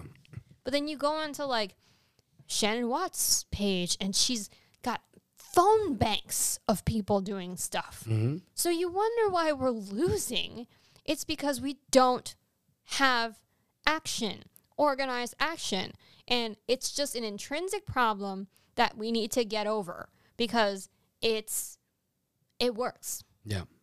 Now, armament and access says is it hypocrisy or hyperbole? Now, this is where I'm going to bring up my hypocrisy. It's totally unrelated. I just want to bring up something that I'm just going to piss off a lot of people, and I apologize if you get upset about it, but I'm still going to say it. I love how conservatives across the board were all on board with Netflix is the devil when cuties was a thing. Mm-hmm. And Netflix buckled down and said, nah, son, it's our show, it's our, our, our movie, and we're sticking with it. And, you know, everyone lost their mind saying, oh my God, they're evil, child pornography, and all this stuff, which I agree with. You know, I was like, I wasn't. We, we stopped watching Netflix after that too. Yeah, Yeah. we got rid of our Netflix because you know that's what we said we would do. We, you know, but all of a sudden, a little bit time went by, and then some cool things came on Netflix, and all of a sudden, everybody forgot that they're supposed to have been banning or like not supporting Netflix. Oh, everybody, cuties. everybodybody's watching Squid Game, and Oh come on, man! You like stole my thunder here. But there's two things that I've seen all over my Uh. conservative timelines, and I'm like, say what? Y'all watching Netflix? When did this happen? I'm gonna call you all out for Squid Games and for Dave Chappelle. And I'm also gonna call y'all out for saying like, yeah, Netflix, yeah, because they're like supporting Dave Chappelle, and Dave Chappelle said this and this and this and this about you know the trans people. They have the same energy that they had with cuties. This is our program. We're sticking behind it. That's the same energy. And now y'all are like all for Netflix because now it's on something you believe on. You believe it. But it's again, it's the same energy. The only people who don't have the same energy are y'all. That's it. I said it. I'm sorry. Hate on me all you want. It's the truth. I stick with it. Mm-hmm. Now, am I going to watch Squid Games? I don't have Netflix. If I go watch it at my sister's house and she's paying for it, does that count as hypocrisy? I don't know. Maybe, probably. But probably I'm not going to do that. I'm just being real.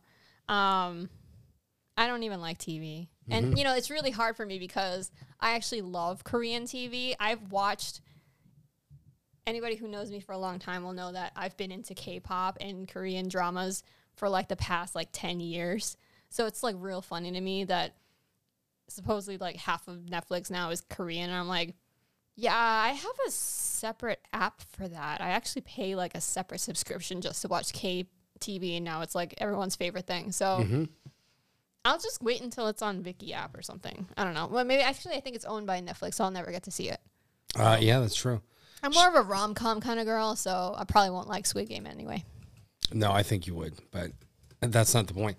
How's it going? Uh, trench work. We've got uh, Devin from Trenchwork Chronicles in the chat. Good to see you in there, buddy. Uh, yeah, I mean, uh, I didn't get a chance to. Joe went on an awesome rant there talking about all that. Uh, yeah, uh, as far as you know, workers' rights, having your opinion, I think that either we stand for the First Amendment or we don't.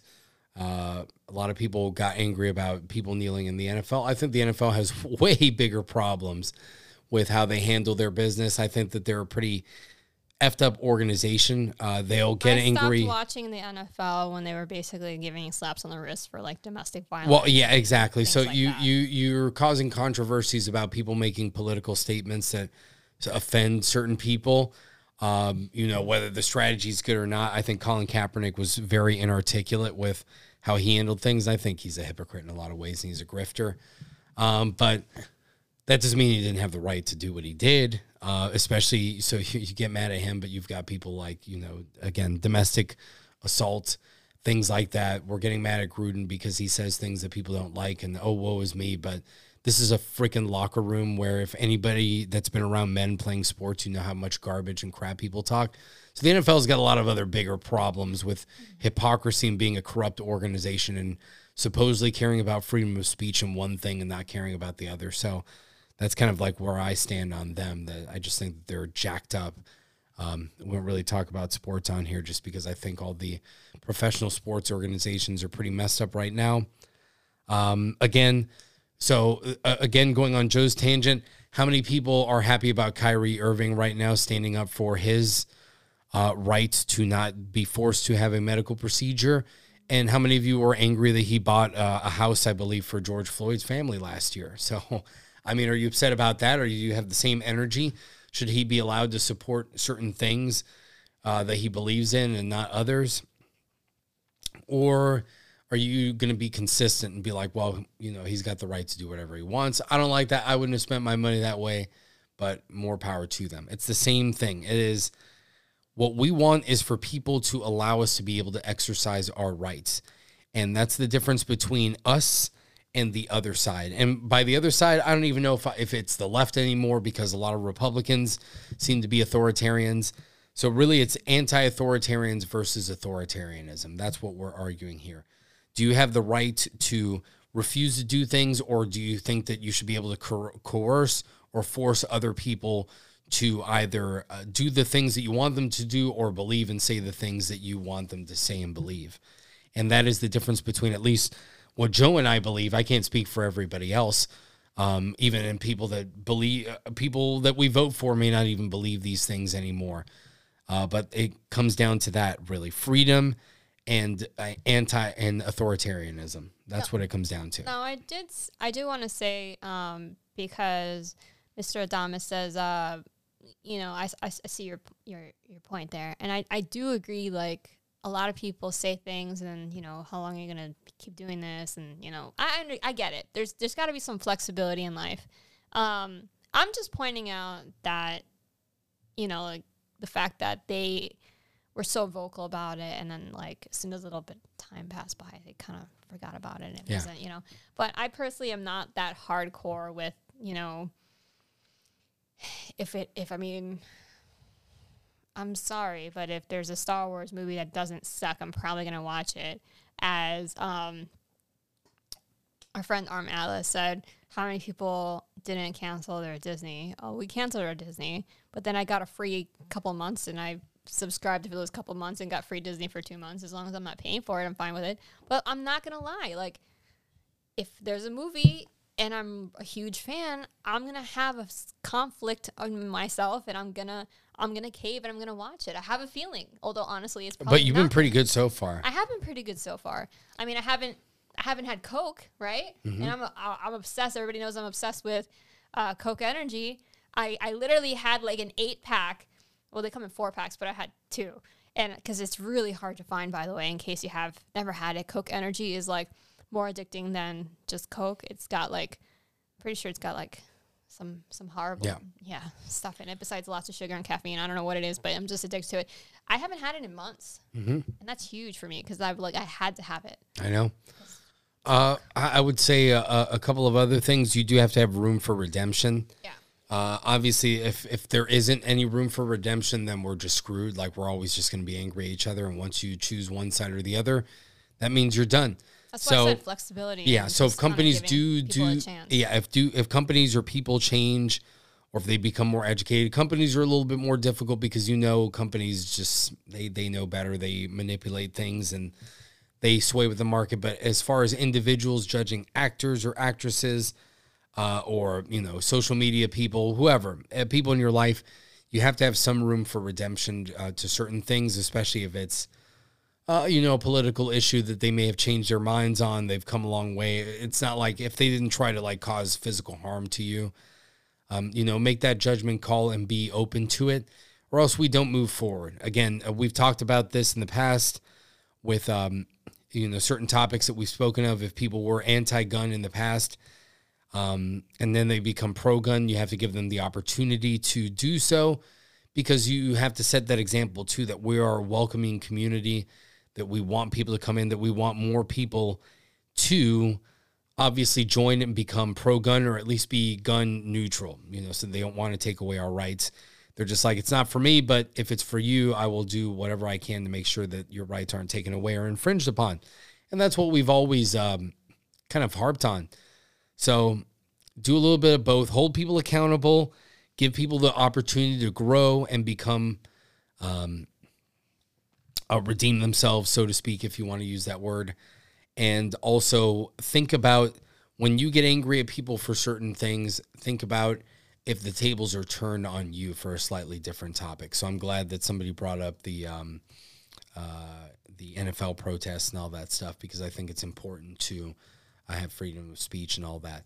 I think that what we're going through now is different in the sense that companies are being influenced by the government to make certain choices, whereas those protests were kind of the NFL and its own thing in the market, dictating whether people wanted to watch the NFL because of what Kaepernick did. So I think it's slightly different. Uh, but I do think that I have been seeing a lot of people saying, well, I wouldn't want to be with a company if people don't have, um, I, I wouldn't want to do business with a company that whose employees don't have this medical procedure done. I saw another, um, a crazy post of this lady that went skydiving and she praised the gentleman that like you know when you Oh, jump it has to be that. tandem Yeah, at yeah, first so you have to jump attached to a professional He had something on his helmet. yeah, so she was like, they were great. The company was awesome. He, I, he saved, he basically had my life in his hands, and he made sure that I had a safe and fun experience. And then she saw in the photos afterwards that he had a, a sticker that said like Fauci lied, uh, or something like that. And she's like, oh well, he's terrible. If I had known that, like, I can't believe that my life was insane. I was like, so you think this person would have like thrown you off without a parachute just because you They disagree with just them politically? automatically assume, and I, I, I've been, It's a sad thing to think. I've been slowly conditioning uh, some new people in my life that you know it's pretty funny. It's someone that I really like too, and um, you know this she's kind of old school and leans a certain way. So like I kind of like let her express her views, and then I slowly introduce the reality that someone that she really likes has those views, and I, I posted about it a while back um, when we first met, and she made a comment about guns. She's like, "Oh, uh, a family member of mine, you know, admitted that they had they carried guns, and they're such crazy people." And then like I'm like I let it slide. I was like, "Uh huh," and like, "Oh yeah," and like I just kind of, and then I let some time go by, and then I was like, I just casually brought up that I was a gun owner, and she's like, "Do you carry it?" I'm like, "Yeah." And then we br- we talked about One of my favorite stories. we talked about i brought it i made it about her safety and then now it's actually funny because we're gonna be somewhere possibly dangerous crime wise and she actually for the first time was like can you bring your gun i'm like okay and it's like that's how you desensitize people to be like okay so just because you believe something different doesn't mean you're a bad person you're still the same person you just it's okay to have differing beliefs the same way that I accept you for having different beliefs, person that I like very much who has different beliefs than me, I'm very accepting. I'm very open. Um, like I said on the show before, of like some of my friends in the past have been actually we didn't we haven't spoken much this year because of life um, being crazy. But one of my former, well, I guess we're still really good friends. It's just we haven't spoken in a while. Um, she's a communist. Mm-hmm. doesn't mean we're not friends. I mean, we have really interesting conversations. So I'm definitely like open to having different people, different kinds of people, different kinds of thought. And I think that's like, uh, what quote is that? It's like, you know, that's a sign of intelligence, being able to entertain different thoughts without um, Two two contradictory ideas simultaneously. Yeah. So I don't understand why we have the capabilities. A lot of us have friends that don't believe in what we believe in, and we don't hold that against them. Well, even uh, well, look, even within our own uh, the Second Amendment community and uh, advocacy, some of the conversations that we sat in um, uh, during our time in Texas, uh, we sat in some pretty deep. Uh, they were private conversations, so I'm not going to bring them up. But between advocates that are pretty prominent that we respect a lot, and seeing them educate one another about things and perspectives that they wouldn't have had, and seeing that transition in ideas and thought process in one person who is a, a, very mature and respectful person and seeing that light bulb go off in their head of I never thought of things this way until you presented it to me and nobody had ever told me that way. And it was great to sit there and, and I'm trying to figure You out know. what this is. You're gonna have to tell me afterwards because I uh, don't remember. this So- was when we were at a certain dinner one night that was uh, that was special. It was a conversation at somebody's home. oh, oh, oh, Yeah. oh, oh, oh, yes, recent. Yeah, Yeah, yeah. That's why I said yeah. It was in Fort Worth, so that was a great conversation, and uh, and we kind of got to see it the next day. Some of the fruits of that conversation, Yeah. uh, and the results of it, which was pretty awesome. And uh, that's some of the things that that's one of my favorite things that we've been privy to. Some of the behind the scenes conversations, and even seeing people within the community not necessarily call each other out because that makes it implied like it's hostile. No, but, But- we learn from each other. Yeah, but we learn from each other where everybody's very open minded. And even people that you respect, and you're like, these people have been doing it for years, so they've seen everything. Seeing them, uh, some of their beliefs called into question, or they think, oh man, like I never thought of things that way. Uh, it's really awesome. And uh, and this is the second occasion, uh, the second event where we've been able to sit with people that I consider pretty prominent within uh, advocacy and within the gun community, uh, people that own businesses and people that are advocates and see them challenge one another and have these powerful conversations and um, you know really have them look within themselves and be like wow i never thought of things that way or that's a really interesting perspective and uh, it's been great to see uh, i think it's awesome I'm gonna go to the chat. Uh, go for it Sarah in the chat says there's a difference between having friends and having inner circle friends too. And absolutely, like there's a couple people in my life who are actually in this community. And I know that some people make fun of me for using that word so much, but um, they know who they are and they are like siblings to me. And I love them with all my heart. Um, and I tell them everything. Uh, and they tell me everything. And we're just like, like I can have four hour conversations with either of these human beings and I love them. Um, and then there's people that I just have like friendly relationships with that I don't share everything with. And, you know, I'm, I don't, I know I can't talk about certain things because it'll upset them. So, absolutely, there's different levels of friendship. Um, there's people who I'm completely 100% open with. And honestly, they usually share the same level of beliefs that I do. And that's why it's so easy to be friends with them because I don't have to censor myself and hurt their feelings or try not to, you know, I don't have to try to hurt their feelings. So, absolutely 100%, I agree with you on that, Sarah. It's so much easier with them.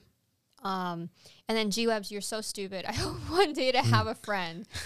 you know, you have us. you have plenty of friends g webs and if If we ever get to meet, if we'll you're at the uh, yes and if you're at the real. events uh, and we know that you're there and you're not lurking in the background then obviously we want you around uh, for these awesome conversations Uh, Tony, you're one of my very good friends too. So, in the chat, hmm I may learn a different perspective and learn something about myself, and thereby growing as a person. See, you had you, you do have friends who have weird views. I mean, I like K-pop, and you, I'm sure you don't. So there you go. i love k-pop what are you talking about Not The one- you. I'm talking to oh Tony. you, you, you glanced over at me and i was like wait a second aren't, aren't i the one that started playing these music videos like the other day yes. so but uh yeah By the way, if anybody uh, wants a recommendation for some K-pop music, just let us know. We have some good ones. Oh man that new cl song was awesome. That new CL song is lit. You can't play it. I know I can't play it because they'll uh, it'll, I'll get we'll get copyright struck. But uh, you know, kind of going on what we were speaking about because we went on that tangent where we brought up the Federalist article and how that executive order doesn't really exist, and we talked a little bit about the airlines and about not pushing for uh, exemptions, really pushing to remove all the mandates. So, what are some of the consequences that we're seeing? Obviously, the airlines are one of the consequences that we've been seeing, and we also have a worker shortage. So, obviously, a lot of the incentives that we got with unemployment last year, uh, a lot of people being overworked. So, the people that are already employed right now, working, you know, long shifts, working, uh, doing a lot of cross training. I've heard that some restaurants are basically being bringing people that would work only in the cash register to the back to become cooks, and vice versa. Everywhere you go, just pay attention. Everywhere you go, there's a hiring sign. Yeah. Everywhere. And you know, creepy. Like I'm like, where are the people? How are they paying their rent? How are they paying their mortgages? How are they buying food? I get it. It's like the it's the big what do they call it? The big, the great. uh They have some term for it, but the not when the people great quit. resignation. The Great Resignation, Yeah. yes. I really want to know how these people are getting. I mean, I guess if they resign, can you get? You can't get um Unemployment. unemployment if you resign. So how are they getting by? I don't know. But it's it's funny that you know all these things are happening. This was all created obviously because of what has happened in the past year. So we had the economy closed because of the government, essentially. Let's be honest, because of the uh, the biological, uh, I would say the biological device Let's that came listen. from uh, China. Let's let me pull a Joe Biden and make it really easy. The thing. The thing. yeah. So because of the pandemic and all the consequences, things shutting down, we ended up with a lot of people working from home.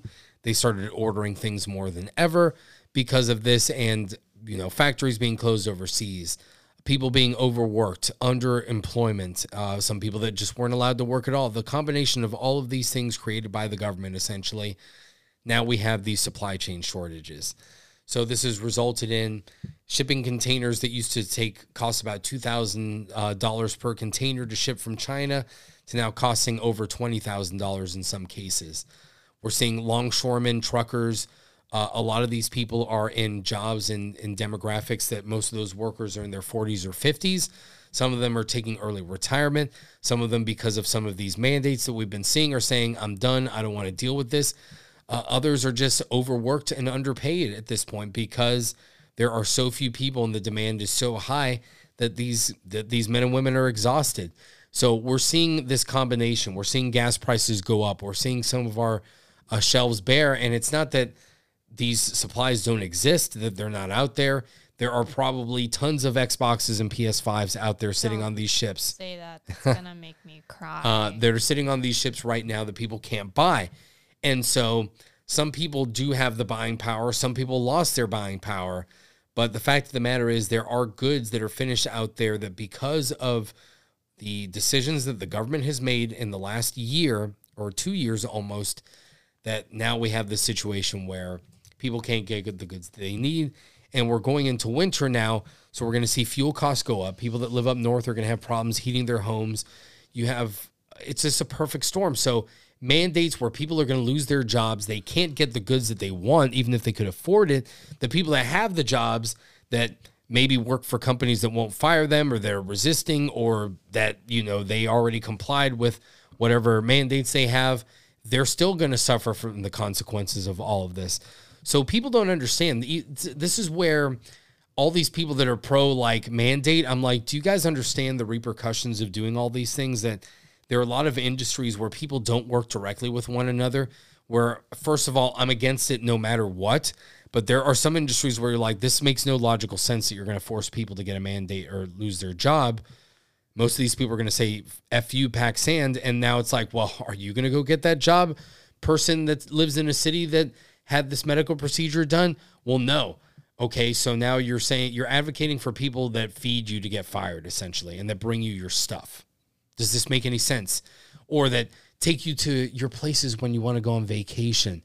These are the people. Wasn't there that line in Fight Club uh, where they're sitting over that rich fat cat at the end of the movie? And um, what's his name? Oh, gosh. Edward Norton. No, not Edward Norton. Brad Um, Pitt. Brad Pitt is like, we're the people that like clean up your houses, that provide, that cook your food and all this stuff. You don't want to F with us. Like, we're the people you don't want to F with. Oh God! It was followed by that scene of them doing bad thing to people's food. Yes. yeah, I know. Oh. But anyway, That's why the- never, ever, ever be mean to your waiters, guys. Because Yes, sir, your servers or anybody that cooks for you. Yes. I will. I'll be like, my meal's not right. I'ma take it. Yeah. So uh, again, this is this is what's going on right here. We've got and we've got Pete Buttigieg, who's you know the secretary, uh, the transportation secretary. He's MIA. He's on paternity leave, which I'm all for people spending time with their families and all this stuff, especially if they have new kids. I'm not going to make fun of Buttigieg's name or anything like that. Um, but you know, we have something like this going on right now, and again, just like the president on top, everybody seems to be asleep at the wheel. A lot of this it seems pretty much intentional to me. Could this be part of the Great Reset and trying to reset the economy and, And do all this stuff? I, I also take great offense to basically the the country is going to heck in a handbasket. So I'm trying to make up for the fact that I cursed a little bit earlier. What did I get so excited about that I cursed accidentally? it was just gun control, and you said "f these people." No. Um, you said "f somebody." I don't know. I don't remember. Anyway, um, I'm sorry about that, guys. Uh, I distracted myself. How does this happen? Oh yeah. So I have I take great offense to the fact that this country is going to heck. Gas prices are going up, uh, transportation and, and, and supply issues. And what does our president, commander in chief, focus on right now? He's focused on Steve Bannon getting subpoenaed and, and refusing to accept his subpoena, and now he's being held in contempt of court, and he's going. Well, it's not even a court him. of this uh, sham Whatever commission was, that they've got. now he's like in, in contempt Congress. of whatever the heck that was, and that's what he's focused on. He's focused on his political rivals and and people who go against his his like hello there's a lot more things going on Yep. can we stop giving a crap about that ridiculous sham of a of a committee like we have bigger things to worry about But, right now but what is bigger than the federal government, Joe? Because even you yourself, did you not say a couple of days ago that was yesterday uh, that the federal government, like we already know, like federal federal law overrides state law, Joe.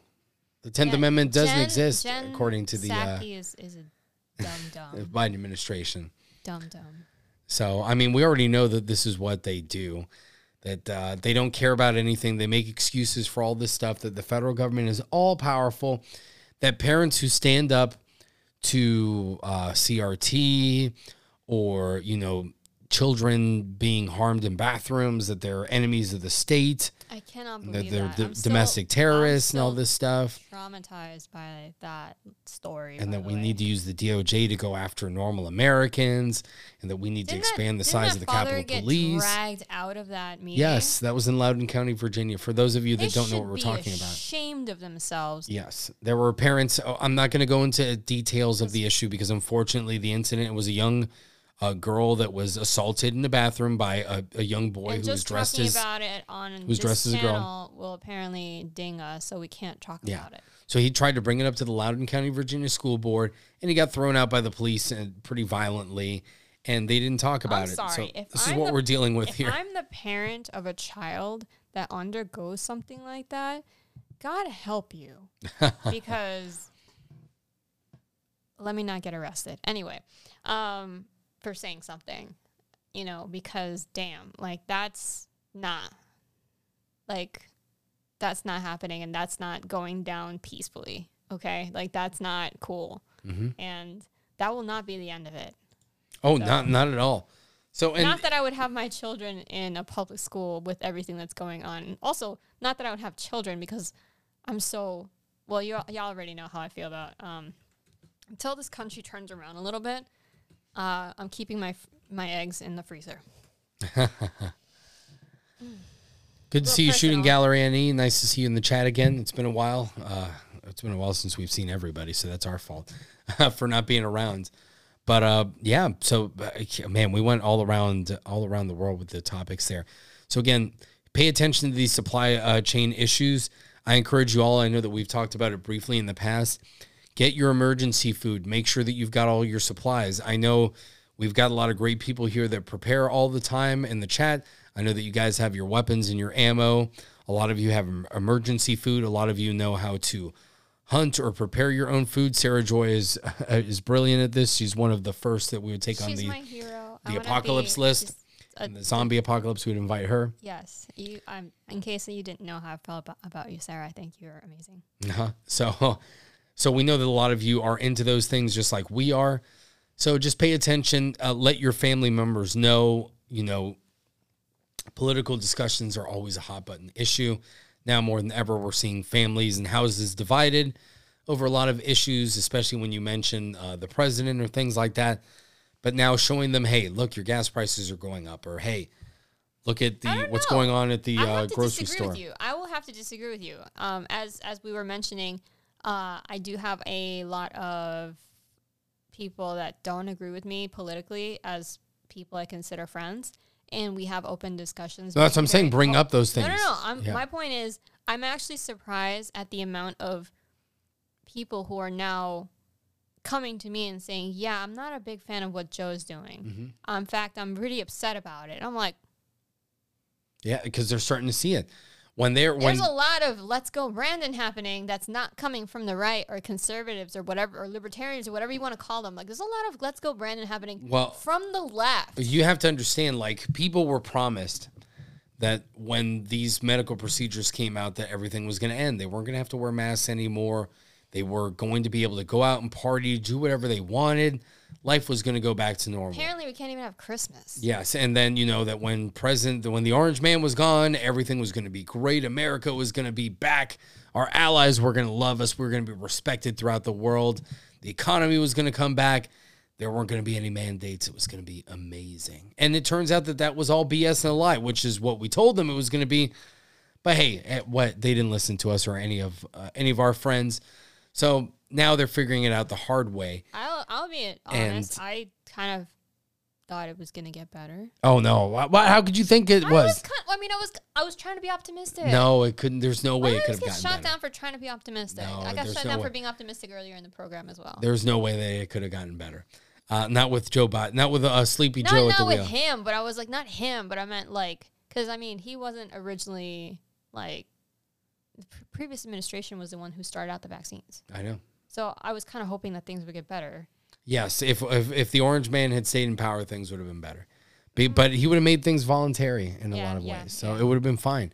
Well, I think we would have gone through some of the things that we're going through now, but I it would still have been think like, like, some of the things would still people. be happening no matter what. Well, yeah, some companies I think would have mandated things just No, because but they also the supply things, like some of those issues are Maybe, but a lot of them are are because Yes, of the yes, mandate. so yes, Uh. President Trump would presumably have not done such things, and you know, or he would have he wouldn't have denied them. He would have said, "What are we going to do, companies? Why are you having so many ships off?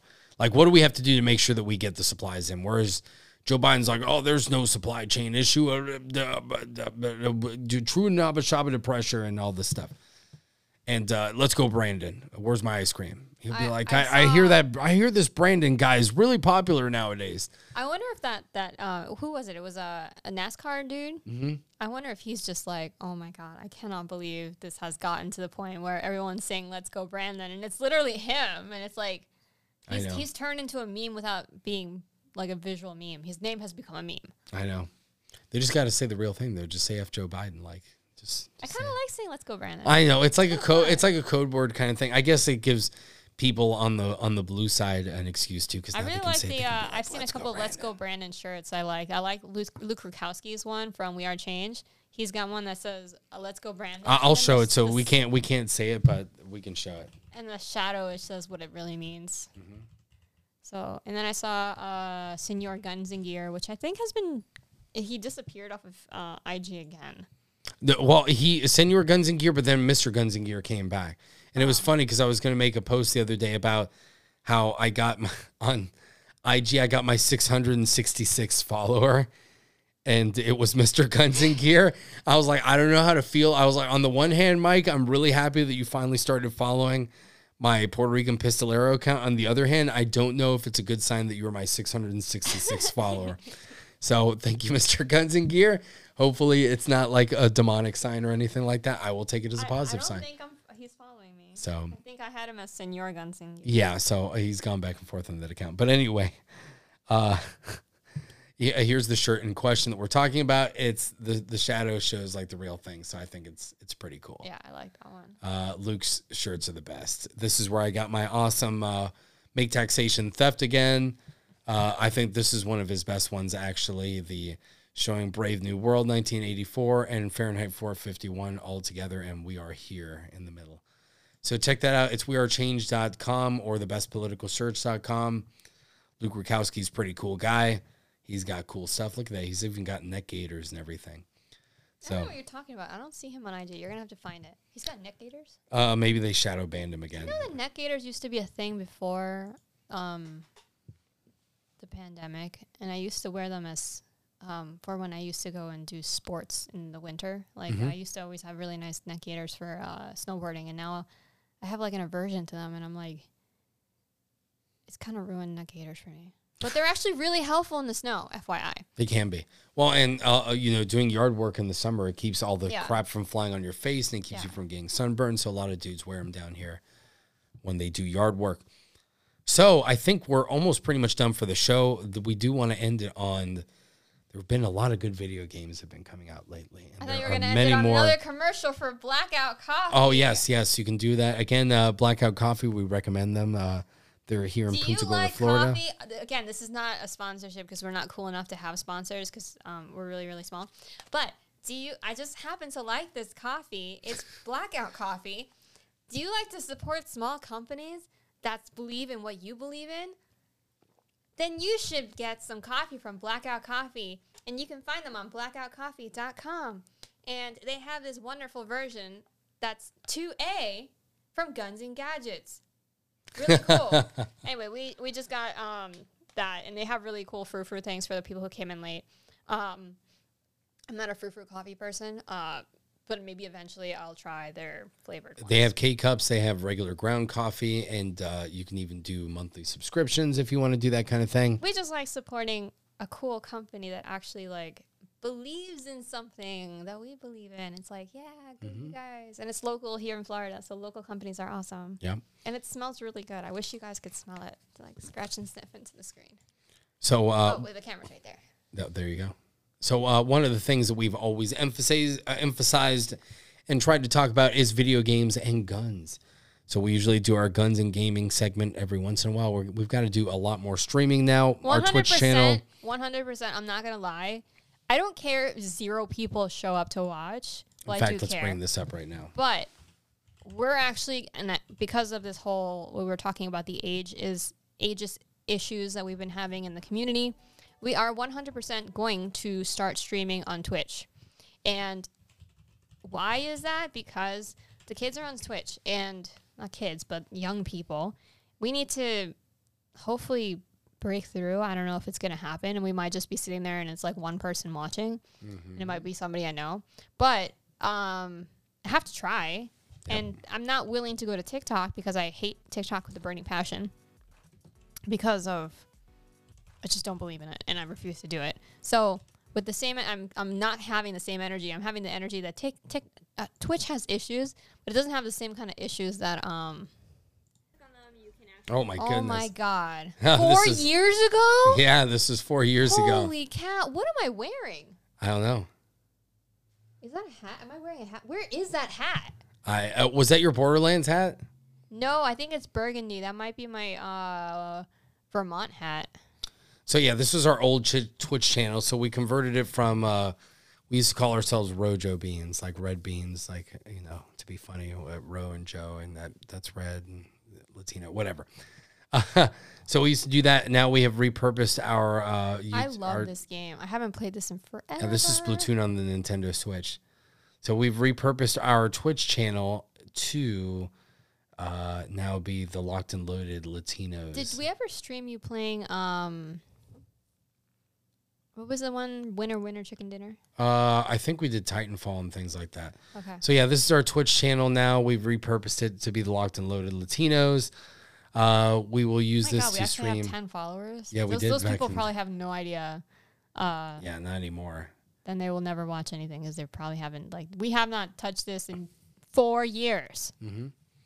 So uh, we're we're gonna start broadcasting here. We'll also broadcast on YouTube as well, since this is where most of But you all are at. FYI, if you do want to support us on Twitch, just so we don't look as pathetic, because we'll have zero people watching, twitch.tv, and we are the locked, loaded Latinos there. Yes, uh, but we like, need to push onto other platforms because it needs to happen. We need to um, make that bridge for the youth. Video games is really important. I know a lot of people like don't get it, but trust me, it's a thing. Anyway, that's pretty much it. Yep. So uh, catch us on Twitch. We will we will start broadcasting there. We'll let you know when we do it. I know Lucas T Rex does it a lot. Is that his name? Lucas T Rex. Yeah, let's uh, let me bring up his channel just so you guys can see uh, people that are in 2A that do some of that stuff. Are we live on Twitch now? No, or not. No, uh, simulcasting is a little bit more difficult to do. We actually bought some new equipment just so that we could have both Xboxes doing Yeah, now we can- We yeah. have two Elgatos now, so Yeah, we can capture committed. 4K for both of them and and all that stuff. So oh look uh, at that. GWeb says you can stream to both from StreamYard. yes, yeah, Streamyard and some of them let you do uh, things, but I like my custom interface and with Twitch, the uh, interfaces are extremely important to see the chat and all that stuff. So uh, there's different ways. So yeah, this is Lucas uh, T Rex arms. He actually shows off his armory apparently. So I'm not gonna like show off his all, all his uh, content because this is his. If you want to see it, but you can see he's on Twitch showing his armory right there and showing You off his guns. Wait, hold up. You can hold guns on Twitch, you might be able to hold guns. He's actually fixing, like, adjusting things that's allowed. yeah, so I don't even know if we can show this. Uh, I don't know. You, I don't think you can show this, so don't sh- don't but show yeah, it. so you can do this on Twitch. Apparently, he's not banned. He's been there for a long time. Yes. And he actually has like thousands, like 11,000, 8,000, 10,000, 4,000. Like, yo, Showing him playing Battlefield and all that stuff.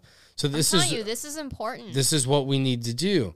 So you and he shows his video there in the background of him shooting on the range. So you know whether you like Lucas or not, I know that sometimes he's a controversial dude for whatever reason. Um, whatever. Like this is kids. this like is this is a great connected. yeah this is a great example so if you don't like lucas do your own thing and do your own way and and show you playing video games and have guns and all that stuff so i i mean uh yeah check that out i don't think i was actually sharing it there but you guys can see his channel. You weren't sharing it. yeah he you can see that he was working on guns and all that Don't, stuff don't so show that one. it's not live so i can show it on youtube but um literally said don't show that one. He shows that one. I know, but yeah, you can see in the background him uh, showing all his stuff on his Twitch channel. So that's something that we want to try to do. Uh, Will I think will will we ever be as successful as him on Twitch? Absolutely not. But I still have to try Mm-hmm. because it's something we believe in. yeah. So it'll just be another platform. But anyway, oh, we've got some good games that came out this week. We talked about Back 4 Blood a few months ago, and it is finally out now on Game Pass. Uh, Joe and I liked it. It was more difficult than we thought, especially with two people. It's really meant for like four. Uh, it's a zombie I mean, co-op you- fighting game. you might want to shooter. watch because I get very frustrated when I die, and I, I believe uh, towards the end of the the other day when we were playing, we were not streaming. It was just us. I was like, I don't want to play anymore. so if you want to catch a grumpy Joe being like ridiculous. I mean, that might be like fun to watch. I don't know. Yeah, but it's uh it's a, a lot I of fun. Played, by the way. Yeah, if you guys uh, check it out, they've got a lot of great realistic games, cool Have attachments, Really, really, really good guns in that game. and uh, it just requires a lot of a lot of teamwork. It really does. Uh, with two people, it can be really hard.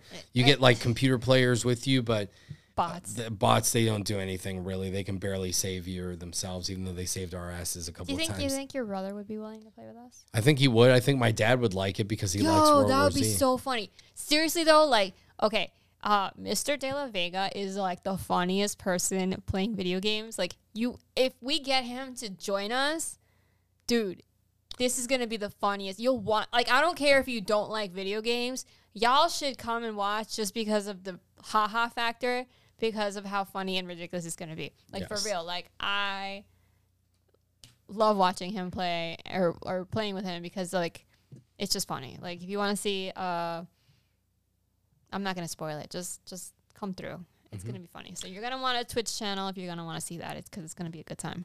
Yep. So anyway, we're gonna play Zombie Game. What else are we playing? Uh, we're, we've been playing that. Uh, you can see that they've got different characters that you can choose. Everybody's got different I'm, abilities. I'm still trying to figure out who I want to play as. I this was playing- this so he's such a fud. It's so it's funny. funny, yeah. Yeah, a lot of them are. Uh, he's a prepper and like a fud guy. He's got an. You have like different uh, stereotypes. Um, I'm playing as mom right now. hmm which is an older lady with a shotgun, and that shotgun sucks, by the way. so I'm thinking of changing to. I, we opened up some new characters, so like that guy, the guy with the orange vest, that's like all of us. Like everybody you know in the community is this guy. like he hunts, he like. I don't even know. It's just like your bro, like your vet bro. yeah. Um, well, it's not us because that, we're not that, but it's like every single guy that you know in the community. That's that's Jim. Mm-hmm. So I'm like, oh, that's funny. Yep. And you got different zombie types, and they're pretty crazy, and they've got special abilities, and they really suck to deal with. It's very overwhelming to play this game. Yeah, it- it's a lot of fun. It's absolute chaos. So uh, we, I think we can show the trailer here without causing any problems. So. Watch us get banned. No, they won't ban us. But if anything, if, if if if they play music, they'll mute this part of the video. So let's just do that. Nope. Oh, okay. Wait, okay. Age restricted. You got to watch on YouTube. So yeah, this is Back 4 Blood. Pretty cool.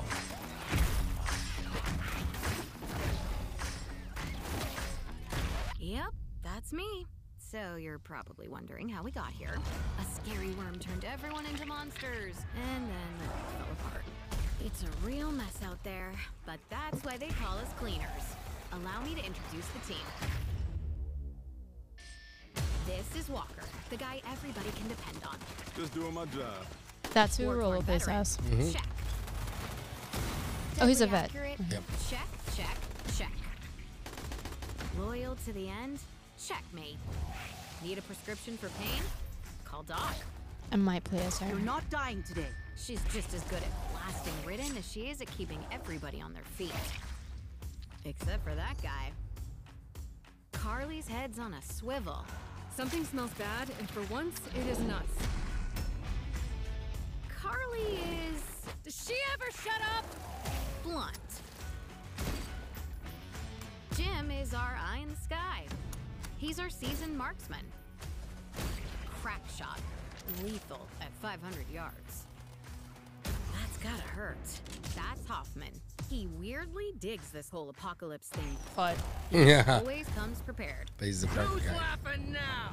to blow shit up. I got this. This is Evangelo, a natural born survivor and the newest member of the team. Ah, no, man, no! maybe I should play as Evangelo. He kind of he kind of looks vaguely. At least that's what we call her because she's Yeah. tough, doesn't take shit from anybody, and always knows exactly what to say. Do not like that Welcome the shotgun. By the way, I'm actually interested in uh, getting into have brought you shotguns into now. world, Yes. Just don't expect a trophy. I think that's going to be the but next you're ridden, purchase. she'll take you out of it. I have this like And that feeling I'm gonna love it. That's Dottie. Gonna get her like a uh, the bat. Mossberg My name is 940 uh, Jerry Just Mitchell edition. run-of-the-mill college kid I don't know what that means, but okay. bat. but I can also be a real softy on the inside. You know, I'm sort of the glue that holds the whole team. So yeah, that's uh that's Back 4 Blood, cool zombie co-op shooter. If you have Game Pass on Xbox or PC, I've been having issues getting it to work on PC on my laptop.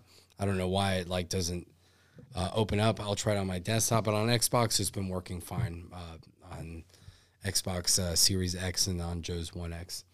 So check it out. The other game that I've been playing lately is uh, Crysis Remastered Trilogy. So Crysis was a group of uh, first-person shooters that came out in the early to late 2000s. There always used to be the joke of whether your computer could run Crysis or not. I've been playing uh, the remastered trilogy just came out. That's been a lot of fun. Uh, I may stream that. I may actually play that right after we get out of here because it's actually playing on my Xbox right now, I believe. so, oh yeah, there it is. Actually, um, this is all I gotta say about certain games. Like, if I stop what I'm doing to watch, um, it usually means it's a good game to watch too. And I have found myself like stopping what I'm doing and just like staring at his TV because of how entertaining this game is. So it's very cinematic. Um, anyway, so that's it. So we've reached the end of our program today. Are you going to stream now or not? Um, I may or may not. I'm definitely gonna play.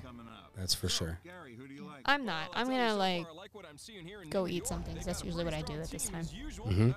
I'm gonna start my campaign in Crysis 2. So I may let it go here for a little bit. This is the beginning of the game. It's pretty awesome. It takes place in New York City. So uh, I'll, I'll play here for a few minutes while Joe gets off. And uh, we will see you all next week. Joe, are you traveling anywhere on Sunday? What day are we going to do the show next oh. week? Yeah, how's that going to work? No, I'll be back on Saturday night, like at midnight actually. So there'll still be a show on Sunday. Okay. So episode 63 will be on Sunday. Our Halloween episode will probably be on Saturday the 30th. Or, or actually, are you going to be gone that entire weekend or are you going to be traveling on Halloween? I'm traveling that Sunday, so I, the show will have to be on Saturday. Okay, so we will have our Halloween special on October 30th. Joe and I will get dressed up like we always do. We are. Yes. I didn't buy anything this year. It doesn't matter. Okay. I dressed up, it means like uh, I don't know, uh, uh, wearing the Borderlands uh, mask or something like that. I'll have to go to like the store and see if I can buy something. So we'll see. For those of you that are listening to the audio podcast, that is the intro to Crysis 2 Remastered going on in the background. So it probably sounds uh, like crazy post-apocalyptic stuff because it is. But once again, thank you everybody for joining us on episode 62 of the Locked and Loaded Latinos podcast. Uh, thank you for being back, for coming back after our three week hiatus. We appreciate all of you joining us this evening. And we did it. Well, I didn't think that we were going to be able to make it through a show again. I thought that we'd forgotten how to do this, but apparently we know what we're doing. You say so. So there you go. Well, take care, everybody. Thank you so much. I am going to continue to play. Cry. Ooh, look at that. The controller's vibrating. And Uh, I'm Crysis just 2 for a gonna little bit. Get a snack because that's what I do after the show. Yes. So I'll be playing here for another few minutes and uh, dropping off. Maybe I'll switch it over to a different stream or I'll just keep playing by myself because I enjoy it. bad telling what about you, the this is strictly humanitarian. Oh, yeah. Let's do the outro. Okay. So we'll do the outro and then I will be back here playing some Crysis 2. Thank you very much. And uh, we will catch you there in a few minutes. Tequila is not